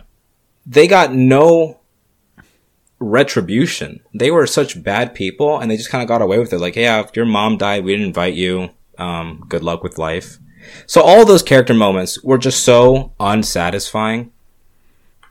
And again, I'm torn on whether that's kind of what the movie was going for in that, yeah, this is just life. These are characters you meet. These are stories you, you come across in life. But as a movie, it didn't make for so a great that movie. is- that's certainly the argument that I would give. And again, I real I don't have a retort to anything you guys have said. I think everything you've said is completely fair. Um, but no, kind of what you were saying at the at the end there, Alex. Uh, and I, I guess it would be my one response to you know none of these characters have satisfying endings, and how you were saying, well, that's just it. They're just they're characters. Um, the one thing I would say is their their purpose in this plot uh, is to shape David Copperfield. Their their purpose isn't to have their own stories. Uh, they are there to affect our main character. yeah, but even then, I f- Um, so that that, that would, that's so minimal. How does David change? Yeah. I don't. F- I I, mean, don't feel like I'd David say- even has that well, much of an arc. I would revise that in I think the purpose of these characters is to give David Copperfield a good story to write at the end. Yeah, but And that's even so. along those. Yeah, that's even fair. I think too, even yeah. along those lines, you could still have character arcs for these characters and Yeah. still give them a good story. Well, because like to me, to me, I mean, I imagine that this book, like the book that this is based off of, is better because like I wouldn't read, I wouldn't read the book based off this movie. What a what a fucking waste of my time that would be. It hmm. goes nowhere. Like that would be crazy. You like these characters have to have more going on if it's going to be a book. And the fact that like what what imagine reading a book like that. This is my conversation with Mr. Dix today. Next chapter. Like that would be insane. Yeah. what did that mean? No, yeah, like I said, like I No, can wait, this no. This is this is my book. conversation with Mr. Dix today. Next chapter. I have triumphed over the secret villain I had that was behind the scenes the entire time. Like you'd be like, "What the hell? What what is this? Did I Are these pages stuck together?" Yeah. No, it's like I as a book I could see this being totally endearing, but th- as a movie, there's just not enough for me to care about really anything about it. I mean, there there are great moments in it, but for the most part, there's just not enough to really grasp hold of, and it it just kind of makes it a wash for me. and and again, I I there's nothing I can say to that. Um, because again, I think you're completely justified, and yeah, I'm sure it would make it, this this movie would not make a good book. The book is probably uh, for you guys a more endearing story. Uh, I think for me, the things you guys are mentioning again, I just don't care about. I was gonna say. But that's the movie For the- this the- movie. so I Well, but I would disagree. Is the I, I don't think the movie the movie is a day in the life, A life in right? more And like a life in a day. guy. Yeah, yeah. Okay. Yeah. Yeah. Fair. Um. But yeah. No. It's just. It, I'm. Or actually, go ahead. Alex. no, I was just gonna say I I totally get why you love this movie because I think it may have been like a right place at the right time kind of thing for you and your girlfriend, who I won't name drop, uh, for sake of privacy. Um, like I- I'm curious on the context of when you guys watched this movie because I totally get this movie. If you don't go into it, I think super nitpicking and analyzing it as a film, it's super enjoyable and super endearing. I think it just kind of falls apart the more you critique it. I, I don't want to say objectively, but critique it for its filmmaking elements. Then it, it starts kind of breaking down a bit. But if you don't look at it through that eye, through that perspective, it definitely holds up a lot more and has all the charm and it's as endearing as as you made it out to be. And honestly, I, I see it both ways. And I don't know. I, I'm just so torn because I don't think there are, there are plenty of movies that I love in the same way that you love this movie. In that, like, yeah, I can break it down and tell you this movie does not make any sense and it's bad, but I love it because it just makes me feel a certain kind of way. Well, and I I agree with that, but I think that even if you try and meet this movie on its terms, it doesn't necessarily live up to anything. Because like when I was watching Yeah. this movie, I felt so so many like Studio Ghibli vibes. There are so many moments that are so like whimsical and satisfying with the score sweep. The score is beautiful in this movie, by the way. The score is fantastic. I love the score in this movie. Absolutely what I want to gorgeous. get into next. Um, but the fact that the characters never arc, fact that there's like so little payoff to the setup that it, it, it puts in, like even if I am meant to look at this as just a whimsical experience, I'm getting so little return on investment, just time wise, that it's it's it's strange. Like the narrative really, you know, messes about for a bit and then it ends. And you know, other movies that capitalize on whimsy still manage to give a successful general narrative. And the movies that don't have that general narrative of like here's an antagonist or here's a conflict that's getting resolved by the end of it or a clear narrative arc for our character uh, for our protagonist character at least focuses then on the side characters and how they build up the the protagonist. It at least focuses on something, but this one focuses on nothing. So by the end, it's like okay, so I have whimsy. I've gotten the whimsy. There are so many whimsical moments, but what were they for? like like when you watch um when you watch like Princess Mononoke or any of those movies, it's like there's so much whimsy in those movies. But there's something coming around the bend. There's something happening. when you brought up that this kind of feels ish, kind of like Ghibli movies, it made me think this movie's kind of like a mesh between Forrest Gump and Spirited Away. And that yeah. the Forrest Gump is like, you know, I guess like you said, a life in the day where you're just following this character through an interesting adventure and he's just going interesting spots, meeting interesting people. And in the Spirited Away, you get such interesting characters with your main char- with your main protagonist and just interesting character beats and just cool interactions. Whereas those movies, I think, pay off way better in both of those respects. And this movie may have tried to do Yeah. both of those things at the same time and not dedicate enough time to them. Yeah, because I feel like if it had leaned even a little bit more into one or the other, it could have maybe cut a conversation out and added some more plot. Or cut some plot out and added some more conversations that rounded out some of the developmental stuff. Like have a moment where, you know, David Copperfield makes some sort of revelation about himself. Um, but it doesn't do either. It's like, no, but I want to have the cake and eat it. like I want to have both. and it just feels so unfocused. Which I understand because I wouldn't want to cut anything either. Like it's it's all good. It, it's it's all good. Um, so I'm not gonna lie. My heart's pretty beaten up right now, everybody. I am, I am feeling pretty low.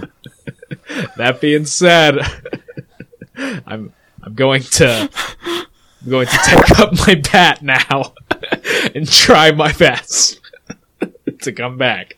Unless every, unless anybody has anything else to say. And again, completely fair, everybody. I think some of the Uh, stuff is a little harsh. If, if, That's if we want one more last thing, what did everybody think of the editing of the movie? I loved it. I, I love the transitions. Yeah, I, I really did love the transitions when like they would I'm- project moments on the wall and stuff. And Brendan? yeah, I, I I thought I thought that it was it was creative, uh, ultimately creative. Uh, it paid off. I, I think it paid off less times than it, than it it, it should have. I think that there were a lot of um, there were a lot of moments that I didn't like. I didn't like how it kept cutting to him writing the story. I didn't like that. Uh, as you as as I said before, the fact that it would herald the end to something that I found like to, to the parts of the movie that I liked, I knew, oh, I'm getting into like a transitionary chapter now. I thought one any any sort of surprise that the movie might have had was wrung out by the third time they did that. Because I knew the pattern that the movie was gonna go in. So I didn't really care for that. Okay. Uh, what about I'm you? talking Ryan? more. I'm talking more just the general amount of cuts that they do throughout the film. I don't know if you all are familiar with the Taken Three fence scene. Oh yeah. this movie reminded me a lot of that, and that I there's a lot of at moments. all. There's a lot of moments where they could. Wait, I'm I'm not familiar with that. there's scene. about What is 17 cuts in five seconds in that It's- Taken Three scene. It's a scene of Liam Neeson running at a fence and jumping over it, like being chased by dogs and whatever. And it's like it's literally him jumping over a fence, which could just be a half second to have to whole second shot. But it's spread out over five seconds and like 30 cuts of different angles of him. On, it's cause he's an Well, old that's, man. That- That's interesting. that was my experience. With I'm this I'm really I'm I, I normally really uh pay attention to that because like that's uh in the finale of Game of Thrones uh or the the winter when the White Walkers come that was my biggest complaint was uh it was cut city just cut cut cut cut cut and that's normally something I'm really keen on and I did not at all I'm with you. uh catch I'm that. with you. I, I don't see where, where Ryan's coming out here because I thought This the movie the cuts a transitions were pretty- tremendous amount. So for me, for me, I feel like I might have picked up on that if this movie looked as dog shit as Taken Three. Right? It doesn't look bad, but it cuts a lot. Maybe that's just me, because th- that was an issue for me throughout the movie. Was I was just like, this has to stop. Like in the very beginning portions of the movie, I was like, all right, I don't like this, but maybe it'll stop after he becomes an adult, and it just never stops. And that editing issue was constant throughout. The editing issue of we got too many good shots. We got to use them all. cut, cut, cut, cut, cut. Kyle, did you watch we it? have him, Did you just watch it? Bryan Mills, jumping over a fence. Oh no, I, I haven't watched Oh, you it haven't? yet. Should I? Should I watch Yeah, it watch it real real quick. quick? It's seven seconds long. Why not? Yeah, it's very it's very short. Okay. Give me a minute. But yeah, I think that that honestly describes this movie perfectly, though. Uh, too much good stuff, right? Just like we shot so much coverage for this scene, cut between it. There he goes. Okay, yeah, that was good. Um, It wasn't as egregious. I'll say that. It was not as egregious as that. It just reminded me of that by how often that the happened. the sce- the the scene that made me aware of that phenomenon in movies was uh in the Bohemian Rhapsody Yeah. movie that came out. Uh, that one best editing, by the way. Yeah. There is a scene uh where it's the guy who another uh Yeah, it's the guy who uh, it's Aidan uh, Gillen, um, or whatever. Yeah, he, yeah, yeah, he shows yeah, up. and he's he's he's going to sit down, and it's fifty three cuts in like two minutes. It's it's Yeah. disgusting. Um, and like I, that that is that's something that again, you know, that's when I noticed it, and then. Just a quick little aside on like movies and how you can kind of grow as you watch. Like that's one of those things now. Like once you see it, uh, like I'll I'll get sick and feel like whiplash if there's something like that. So that's again why I'm really like, I, I I'm surprised I do you know wouldn't what's have do you know what's noticed that. upsetting I- I now, don't- Kyle? I don't see it in this movie. Kyle, what happens if you go back and watch David Copperfield for like a, another time, and then you're feeling sick because you notice what Ryan has said? Well, buddy, I don't think that's going to happen because it's about time for the second half of David Copperfield, the Kyle last name redacted uh, video essay on why I love David oh, Copperfield. hold on, get Kyle. into it. Kyle, Kyle, the soapbox is still behind you. You need to be standing on that. Oh, oh. Also, Kyle. Okay, Kyle, if thank your you. argument boils down to colorful, fun, whimsical, also Dave Patel is hot. I don't care. Yeah, we don't need to hear that. Okay, uh, I am going to. Uh, I think we should just go ahead and Final end thoughts? right here. Uh, you know, I'm just messing. there's I'm there's just- no point. I'm I don't I don't want to. Colorful, Um, whimsical.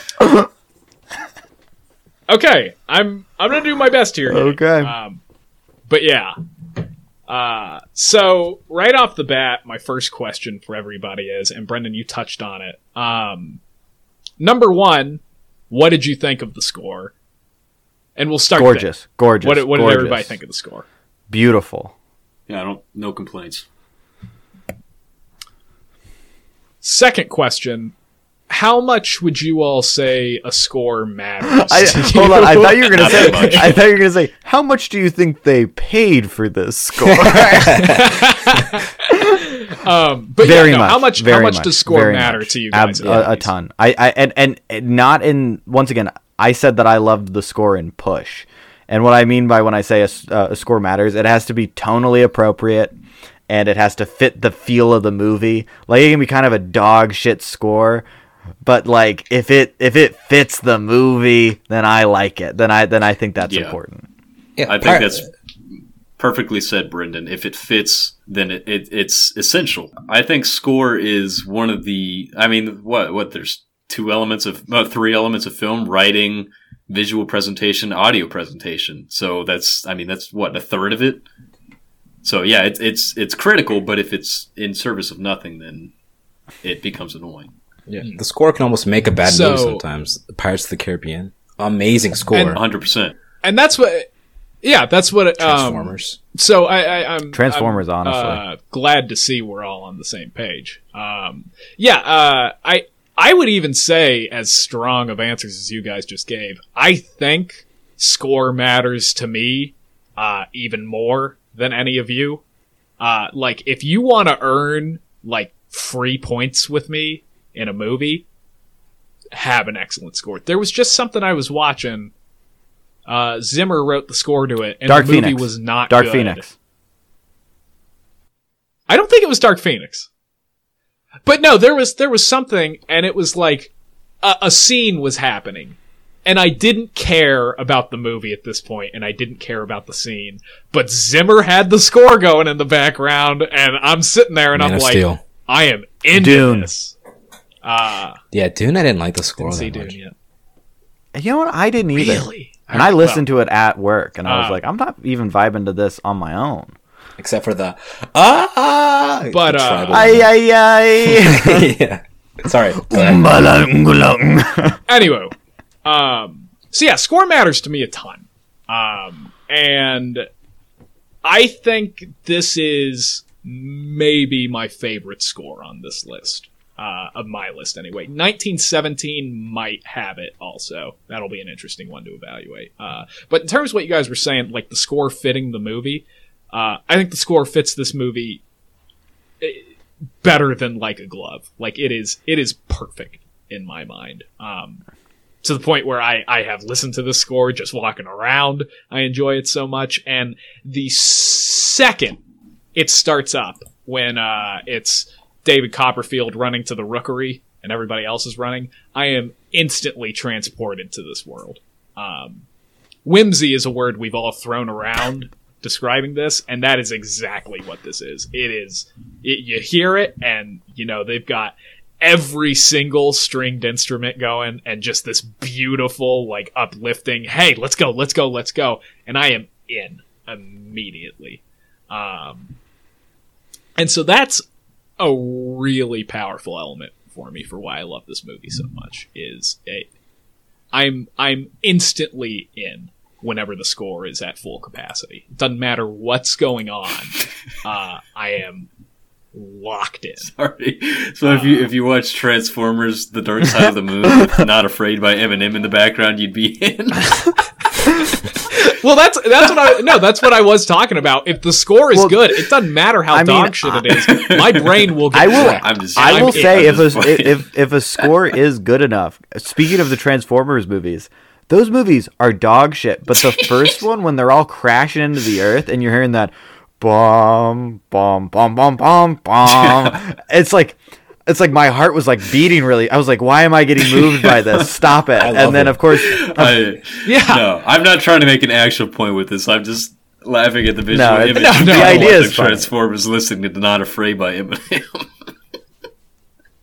Um, but yeah, so that's that's the thing that gets me here first. Um, next on my on my little list I got prepared, uh, I think Dev Patel gives the most charismatic performance I have ever seen in a movie. that's a that's a bold. one. I- Yeah, I don't know about that. I don't know about that. yeah, no, that's fine. That's fine. I'm cool. I with don't it. even think Um, this is his. I, I, don't even think this is his most charismatic performance.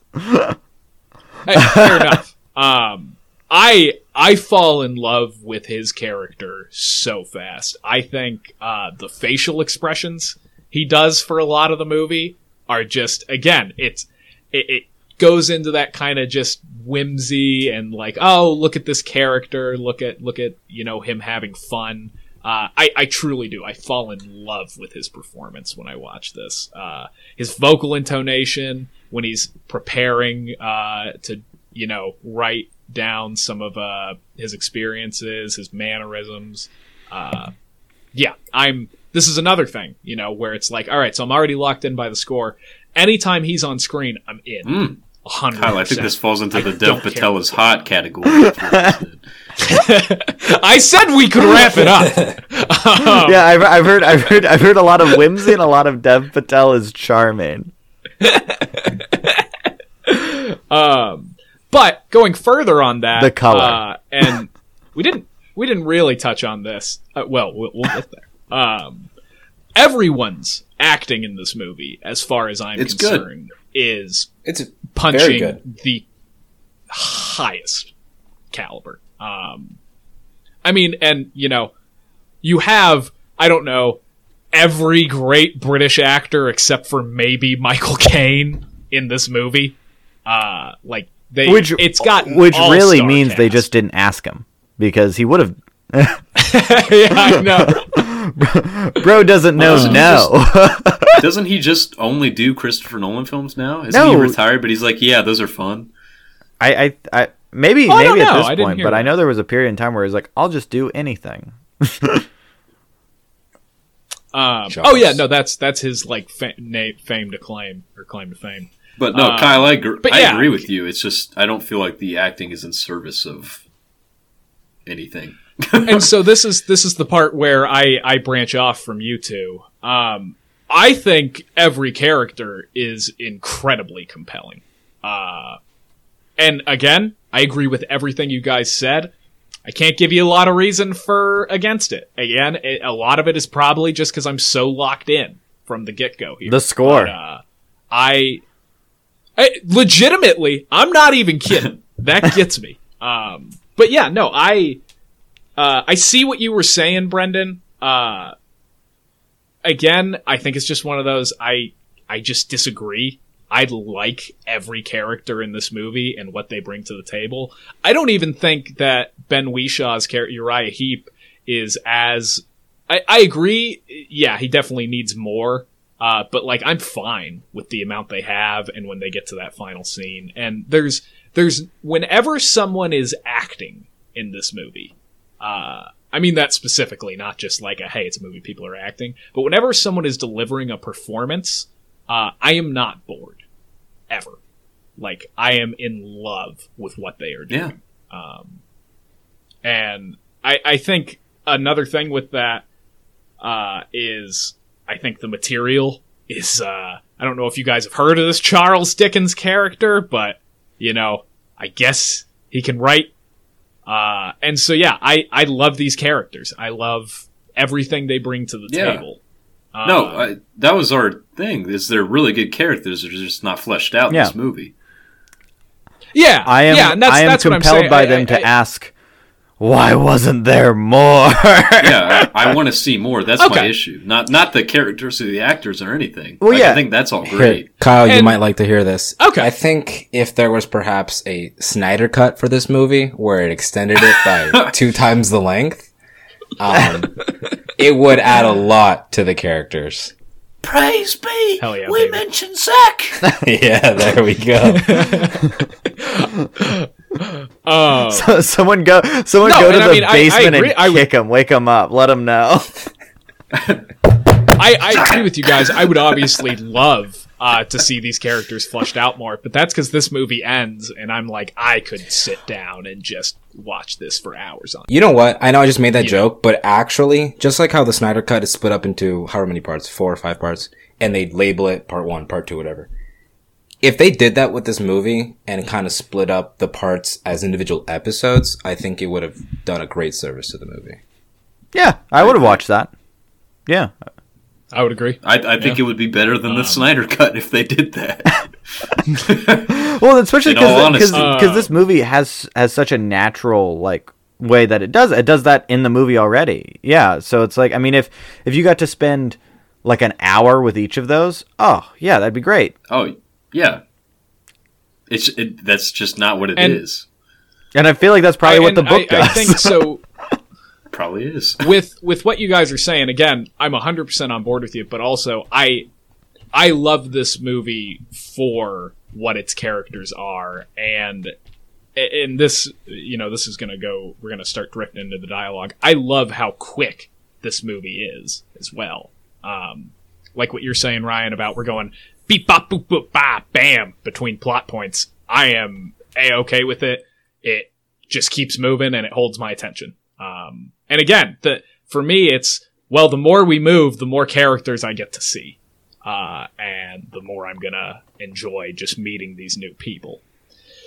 Um, all right, and then yeah, finally, I think it's pretty apparent at this point on the podcast, but we'll go ahead and hammer it home. Uh, I love dialogue. I absolutely love dialogue, and this movie has my favorite dialogue of any movie. Period. End of sentence. Uh, it's different than Snatch I will say that. uh, because it's not just a wit vomit. Um, but it I think very witty This and very clever has- in what it in its dialogue. It's- it's incredibly witty and clever, but more than that, uh, I think this is some of the most beautiful prose uh, of dialogue that I have ever heard. There, I've got a few phrases that I love. Um, when the first time Mr. Dick and Dev Patel are flying their kite, uh, and this goes into again Dev Patel's charismatic performance and all these other things I've listed. Uh, and Mr. Dick is experiencing this this weight of the world lifted off his shoulders. Uh, Dev Patel says, "I am delighted to see you so liberated." That's a beautiful sentence. You don't- that is just You don't think that's in credit of Charles Dickens and not the movie? And so that is my next point. Uh, that is a hundred percent in credit of Charles Dickens. But Uh, it still adds to the movie. no, I don't know what. Uh, I guess. I, yeah, and I don't know what Iannucci uh, wrote. Uh, Like there are parts when it's clearly Dickens, like when he's literally writing, and it's like uh, another one of my favorite quotes uh, when he's describing uh, Steerforth's mom, and he goes, uh, "She was sharpened until she was all edge." Uh, another beautiful sentence. That's Dickens. I could be wrong, but I'm almost 100% positive that's Dickens. I mean, a, a lot Uh, of those quotes are like like in the uh, the ending sequence, like the ending credit sequence. I feel like they show a lot of like handwritten notes of Charles Dickens' own Yeah, narrative. yeah. It's like one of Uh, the ones the- I like is uh, "You're stealing an honest man's chicken." that is maybe my favorite like yeah, quote it's, from it's, this it's movie. funny, but like. I don't know. It's- I don't, I, that I don't, think it- is I don't Dickens. cre- that feels like Iannucci. I don't credit it to the uh, maybe Um, I don't know I don't I don't credit most of the, the, the brilliance to the movie My dad had a writing of big ol' hoot when Mr. Dick at the end goes something along the lines of, "My mind is as clear as a soap bubble." My dad was cracking up when he heard that. I and again, it's it's uh, you know, and you can say yeah that uh, don't that's that's Dickens, but it's still a part of the movie in my mind. I'm not gonna I'm not gonna separate it. Um, yeah. you know, it it's a good story. It's it's good writing. Uh, I've got a few more that I'm just gonna rattle off. Uh, my favorite Mr. Dick line is "My name is Mr. Dick, and I am partial to gingerbread." Yeah. When he enters the room. I, I laughed out loud. Uh, I cackle at that. uh, when they're describing uh, Betsey Trotwood, and they go, uh, "There's a man with a kite and a rather severe woman in your apartment." uh, like there's every every line uh, just resonates with me to the max, and so I think really, you know, those three things of a, we've got a score that is punching at the highest possible caliber. Uh, I think we have a main character performance that is punching at the highest caliber, and I think the dialogue is punching at the highest caliber. And uh, those, you got those three locked in. I'm there, you know, and yeah, I, I maybe it's that I can look past your guys' complaints. Maybe it's that I don't see them as negatives, and I think they enhance the movie. Well, Kyle, Uh, I'm probably not going to give that much Kyle, thought to it. Kyle, let me just ask you this: Did you watch this? I mean, as you described, you watched this on a whim, right? So then, in a way, don't you think your heart was more open to whimsy?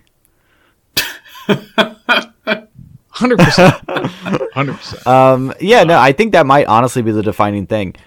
Y- You know, being told to watch this movie, I think, in and under like, the pretense that it's uh, under a podcast of our top sixteen. I don't even favorite think that. I don't. I don't. I don't even think that because I don't think about that when I go into it because I know I put some shit on this just because I like it, and so I assume the same from all of you fools that there's just and I don't know anything could Not be a Ryan and bomb me. to me.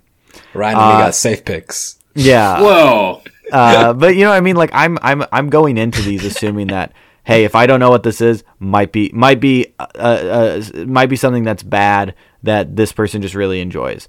And I don't think this is bad, but I think that there's a time and a place wrapped up in this for you, Kyle, when you first saw it and how it moved you when you saw it. Similar to me with Rocketeer, where it's like movie's not good. I mean, it's good. I like it, but um, it's but like yeah, but like it's it, it has its problems, and uh, all the things that I like about it are not the things that are problematic. They're the things that I find uh, uh ab- absolutely absorbing and, and, and enthralling in my own way.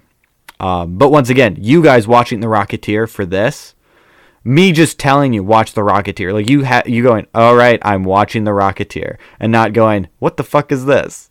All right, I'll put it on. completely, you don't have to know anything else about it. That completely changes the context. Just being told to watch something versus what is this?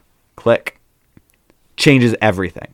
Um, so I don't I don't think we were ever gonna be able to fully buy into the whimsy on this one because we would have never stumbled on it. and and that's that's that's kind of a nice wrap up is because again i i think that's what i have learned about this is again to use ryan's quote this is a very personal movie to me. Uh you know and i think you're you probably hit the nail on the head brendan. I watched this at a point when i was willing to take it uh at its highs and just absorb it. And i mean again you know i even when we're here now uh I hear your guys' negatives and I disagree. I can't give you reasons, but I do in my heart. I'm just making that argument. Uh, so yeah, I, uh, I, I, I will say, yeah, I am, uh, it, it was, it was hard taking those punches. it was. Um, but, uh, yeah, All right. that's, uh, I, I, lo- I, I, I said it at the beginning. I I love this movie. I love it to the most I can probably love a movie, and I am just so happy I stumbled upon Own it, Kyle. earlier this Just own it. If we want to wrap into Thanks, the final thoughts, um, Oh yeah, we're in final thoughts. yeah, now. if you don't mind, mind me starting, I hope that nothing we said diminished your love for this movie because I feel like we're doing a great disservice if we've done that because that's not what watching movies is about. Like it's fun to talk about our pros and cons about movies, but we should never have someone dislike a movie they love. So if we did that, I apologize. I try not to be harsh on this movie because I understand the the emotional connection you have to this movie. I don't think that's the takeaway here. I, I think it's just difference in I- and- taste, and, it like, yeah, I would never Yeah. fault Kyle for loving the movie, and that's kind of what the opening point went into. Is like, this is very personal for Kyle, and I can see why. I can totally see why. It just doesn't work for me. Well, I get that. I've been in plenty of situations where I, I've openly expressed I love something, and then my friends kind of be like, "You're stupid for liking that," and then I go, Back to the "Well, I- future. maybe And- I and should." that is- no Back to the Future. I, I have not changed my mind on. I still love Back to the Future. yeah, remember we all when we all just called Alex stupid for liking Back to the Future? No, I Who likes Back to the Future? I still love What Back kind to the of what kind of idiot suggested this one? Must be a real dumb motherfucker, right? yeah, it's not what this is about. It's about personal taste. That's all to say. I didn't particularly love this movie, and I had a lot of problems with it. But I do the parts that I did like. I really liked the characters, not necessarily how they wrapped up, but being in the moment with the characters throughout the movie. I really liked music, beautiful cinematography, beautiful dialogue, compelling, beautiful. I loved all that. But as a whole package, it doesn't have a tight knit bow on top. I think the ending yeah, kind of hits you like a freight train and doesn't leave you satisfied. But the majority of the journey there, I was along for the ride and I liked it. Um, it was definitely about the journey, not the destination for this movie for me. Um, and I'll pick up from there. I, I, I really, really enjoyed so many parts of this movie, and then felt like I was being dragged through the other parts.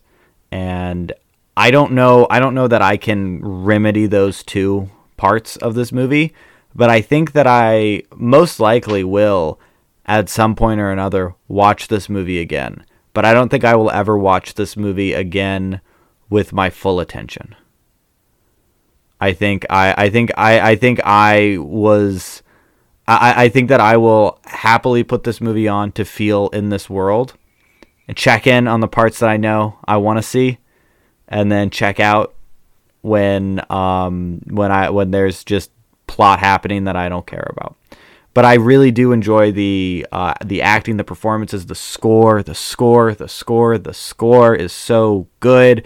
The cinematography is so dazzling at so many moments. It's such a gorgeous movie, and if you have HBO Max, it's really hard not to suggest putting this on just just to see it just to see it and to experience these characters even if you know that you're not going to get very much gratification in terms of narrative from them just to experience them because they are a trip they're an absolute trip Yeah, and I I think I'll echo most of that sentiment. Is there are so many moments of just complete excellence in this movie. Like it, it is so close to being something that I would love, but the the fact is that the, the package that it's presented in is just unsatisfying to me, and I I can't get past the editing, and I can't get past the unfleshed out characters. I mean, a lot of the things that I like just aren't. There's not enough of it to make me uh, really feel positive about it. Uh, overall, the the moments of excellence are kind of glazed over with moments that I just find frustrating and uh, overall unsatisfying, and so that overall makes it a wash. Um, I'm glad I watched it. There there are certainly moments, and like I said, Kyle, I can certainly see why you or anybody would like this. Like I I'd see. Yeah, there's nothing wrong with saying you, you like it. I can totally see why, but just for me personally, I just it, it's not for me. I kind of found it boring as the overall complete package, but that's not to say it's uh, something everybody would find boring. I think a lot of people would find a lot of charm in it. So, yeah. And I'll I'll just uh, you know I've already said my sentiment, but I'll just some closing thoughts of your guys' thoughts. Um, I think uh, what you all just described, uh, Alex. I think you kind of beautifully put it. Of uh, yeah, just the the the parts are greater than the whole uh, for this, uh, and that sounds like what your guys' sentiment was. Uh, and I'll and I'll say as well to to what you were saying, Alex. Of I hope we didn't diminish this movie for you uh, as much as it. Uh, you know, I mean, I I obviously don't think you guys are trying to attack me, but it's kind of like you know. It, it doesn't matter what it is. If you go, hey, here's this thing I like, and then someone steps on it, uh, yeah, like you're still. It doesn't matter. You're still gonna be like, It's personal. um, but but that being said, uh, even with that, and again with all your guys' critiques, uh, it, it hasn't changed good one bit for me. Uh, and I think that's really telling of yeah, just if you really do love something uh, to this capacity, it, it doesn't matter. yeah, and I, and and and I think all all of us said that we were happy to watch it. Like that we were happy to have watched it. So I think that, I mean, I, I I'm hap- I'm glad that I had this experience. I'm glad that you shared this with with us. I'll definitely recommend this movie to some and people. and I, yeah, uh, I, that being, I am I am literally never going to tell someone to watch this movie again, uh, because I can't do it. I can't. I I haven't had a single positive feedback. So this is this is my little thing that if someone's like, "Hey Kyle, what are your three favorite movies?" Uh, I'll list this, but I am never recommending I've it again. I've kind of had that experience Uh. with Inside. As much as I freaking love that movie, anytime I tell you somebody, what's that? Talking about Bo, Bo Burnham. Burnham Bo Burnham's Inside, yeah. I'll tell people this is a phenomenal movie that's life changing, all this stuff, and they watch and they go, I mean, it was good, but like, I don't get it. I'm done kind of giving the spiel on that movie. I'll, if, if we're just on Netflix and it comes up, I'll be like, I heard that one's pretty good. You should watch it. Kind of set their bar low.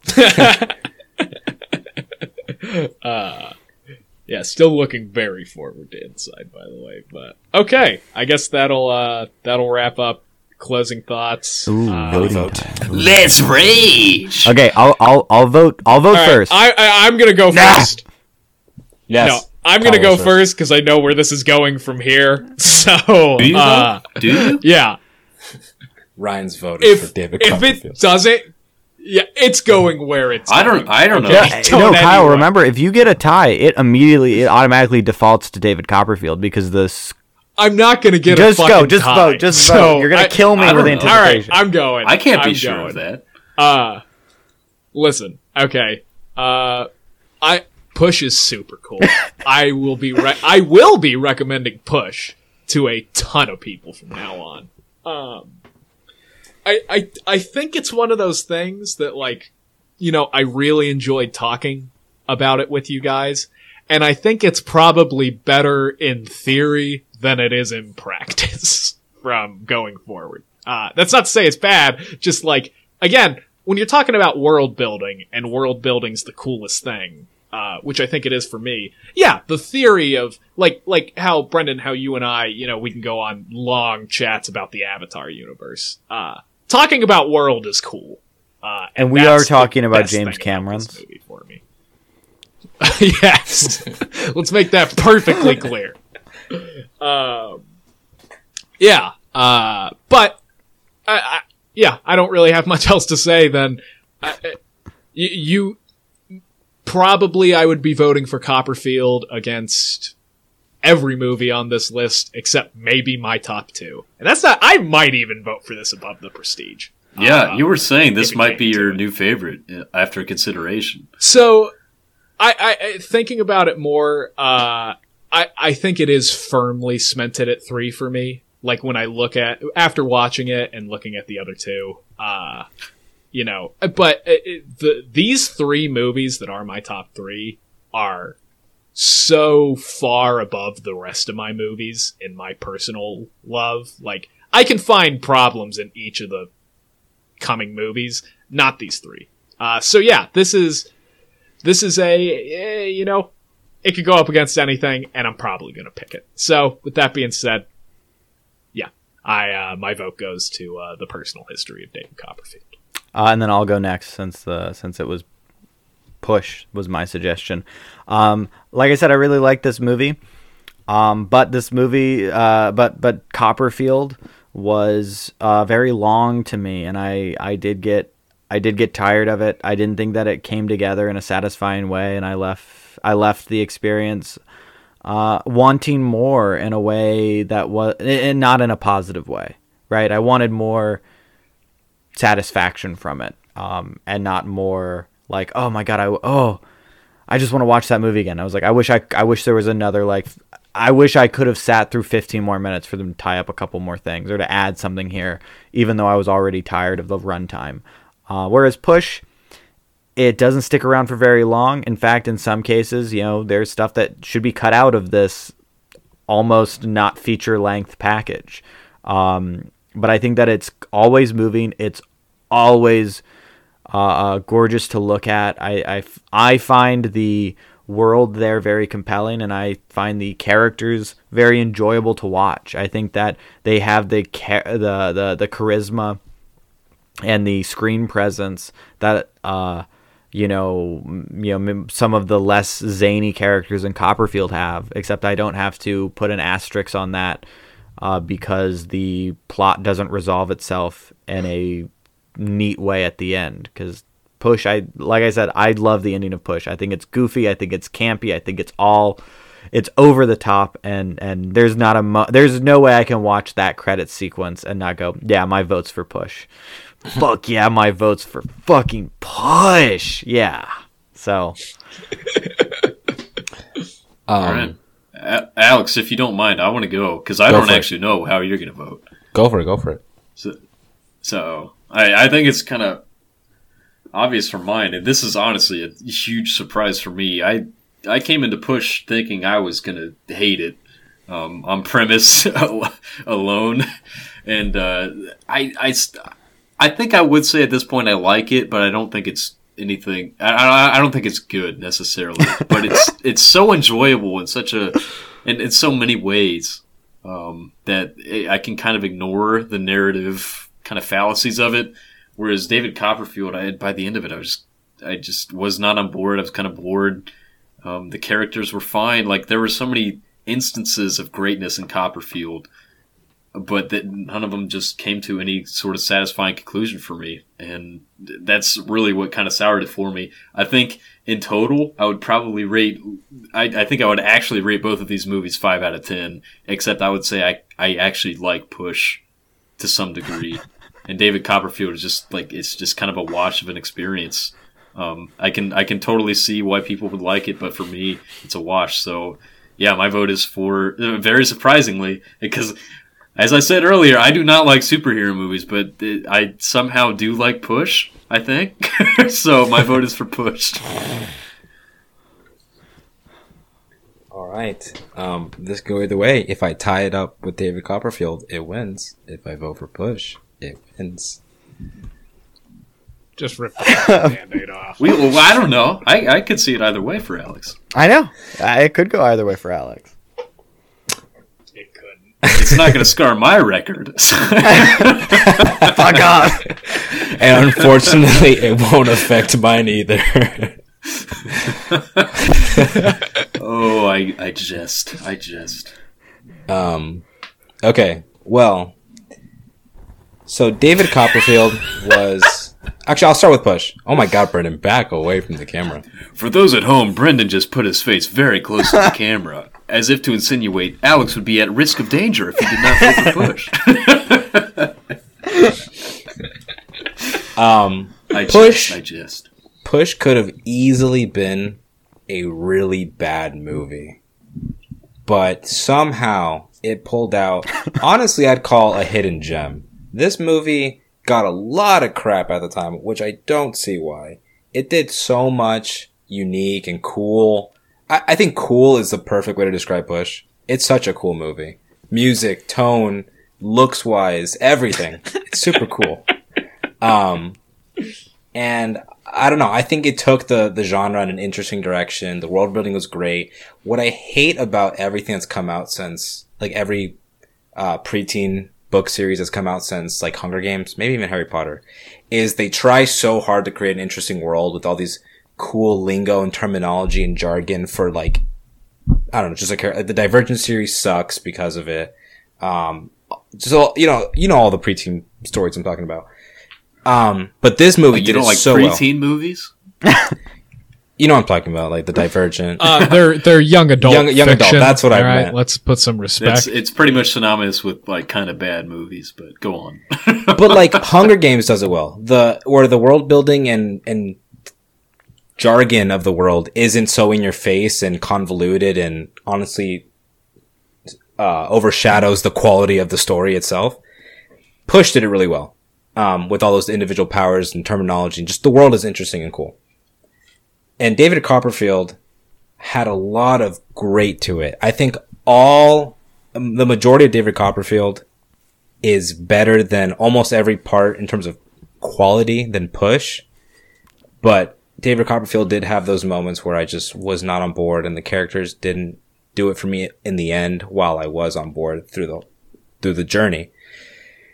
All's that to say my vote goes to Push.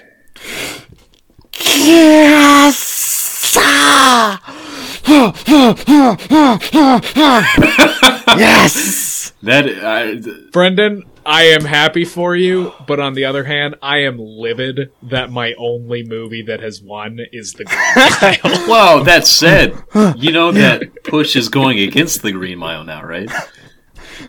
yeah, but like I'm upset by it. Yeah. But I Green don't, Mile's a this is uh, yeah. That is our that is our first uh we we have our first round of 32 matchup. It is uh going to be Push versus the Oh, Green I'm gonna lose That's- valiantly a- there. that's this is this is a pretty big upset too. This is 14 Hey, versus In my This predictions, I had Copperfield upset. winning, knowing nothing about Copperfield except that it was about a magician, which was wrong. I thought it was going to win. beat beat Push. Yeah. You mean. yeah. Yeah. okay. No, and Kyle and I were talking like after Copperfield. I was Kyle was like, "Have you seen Push yet?" And I was like, "No, but I'm not going into it expecting to like it." And I don't know that I don't know that I would go as far as to say I like it, but I would. Yeah, I mean, it was very entertaining.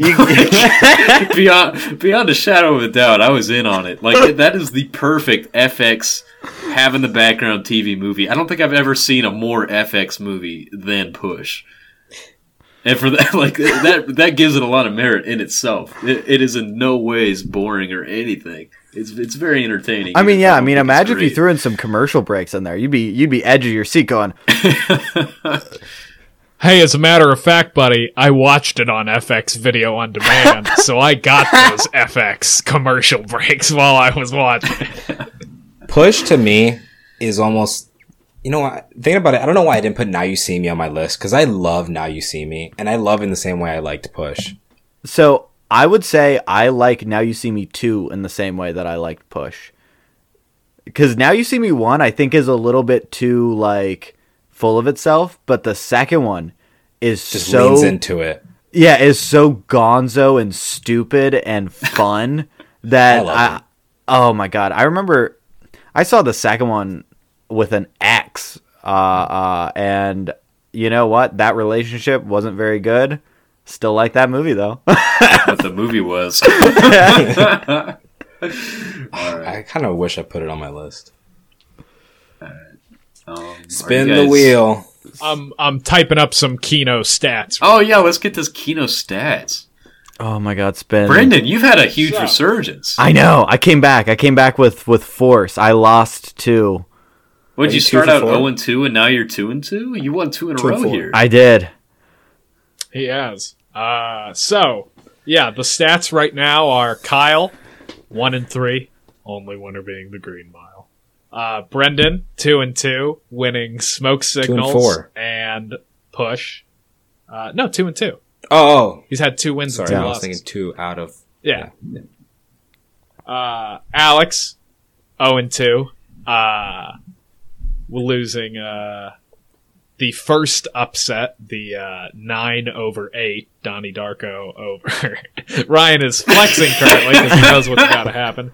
Uh, Ryan, after having four movies in a row, is at 4 and 0, baby. Uh, it's what I do. he has won every matchup. I feel I feel like Ryan, you and I we're coming we're coming to another cla- another Kino clash, and uh, I think I might I might break your streak. I want to break your streak, Ryan. I want to. I no, want to. I want to break your streak. The underdog needs some redemption. I want Alex to break Ryan's streak. I don't Um, see. That's the thing. I don't feel like we have. Well, wait, let me look at the bracket real quick. Who? uh What? What do you think is your guys' best chance? her for me probably. I don't know if that's even up against any of your movies. It is up against. It's not going to be up against mine for a while. Yours is up against Fury to begin with. Okay. Um, Oh wait, no, I have I have a movie up against Honestly, though, that's going to be. I have fun. Metropolis up against Citizen Kane. that's not mine. Citizen Oh, Kane's damn me, it. baby. That seemed like a Ryan movie. yeah, it does. Okay, what's what? Are we rolling? Are we rolling now? Yes. Eh, yeah, we got. We got to get. I was just going to throw out a few Oh. more. Uh, there's been two ties so far. Uh, Silence and uh, Waldo Pepper. Uh, I've lost both of those ties, which I am now a little resentful of. uh, I was, uh, was there anything else interesting? we obviously have our biggest upset of the day, the 14 seed over the 3 That was seed. that was big. Uh, I will say had- this. Uh, the latest tie was very exciting. But a point zero two, or no, no, no, sorry, zero point two. Uh, Yeah. difference between the ratings on Letterboxd. That's that's that's not a small amount. I mean, there are a lot of users on Letterboxd, so you you know that's a close matchup. We've had Very two close of to- us. I guess I guess the last thing to point out before we go, uh, so yeah, now me, Brendan, and Ryan have all had four movies, so we are each twenty five percent done with our picks. Uh, Alex has had two, so Alex still Alex has more than anybody else on the board. Gotta right get an now, Owl still. Man. Points able Bring to be home, spent. Gotta get an baby. Owlman pick.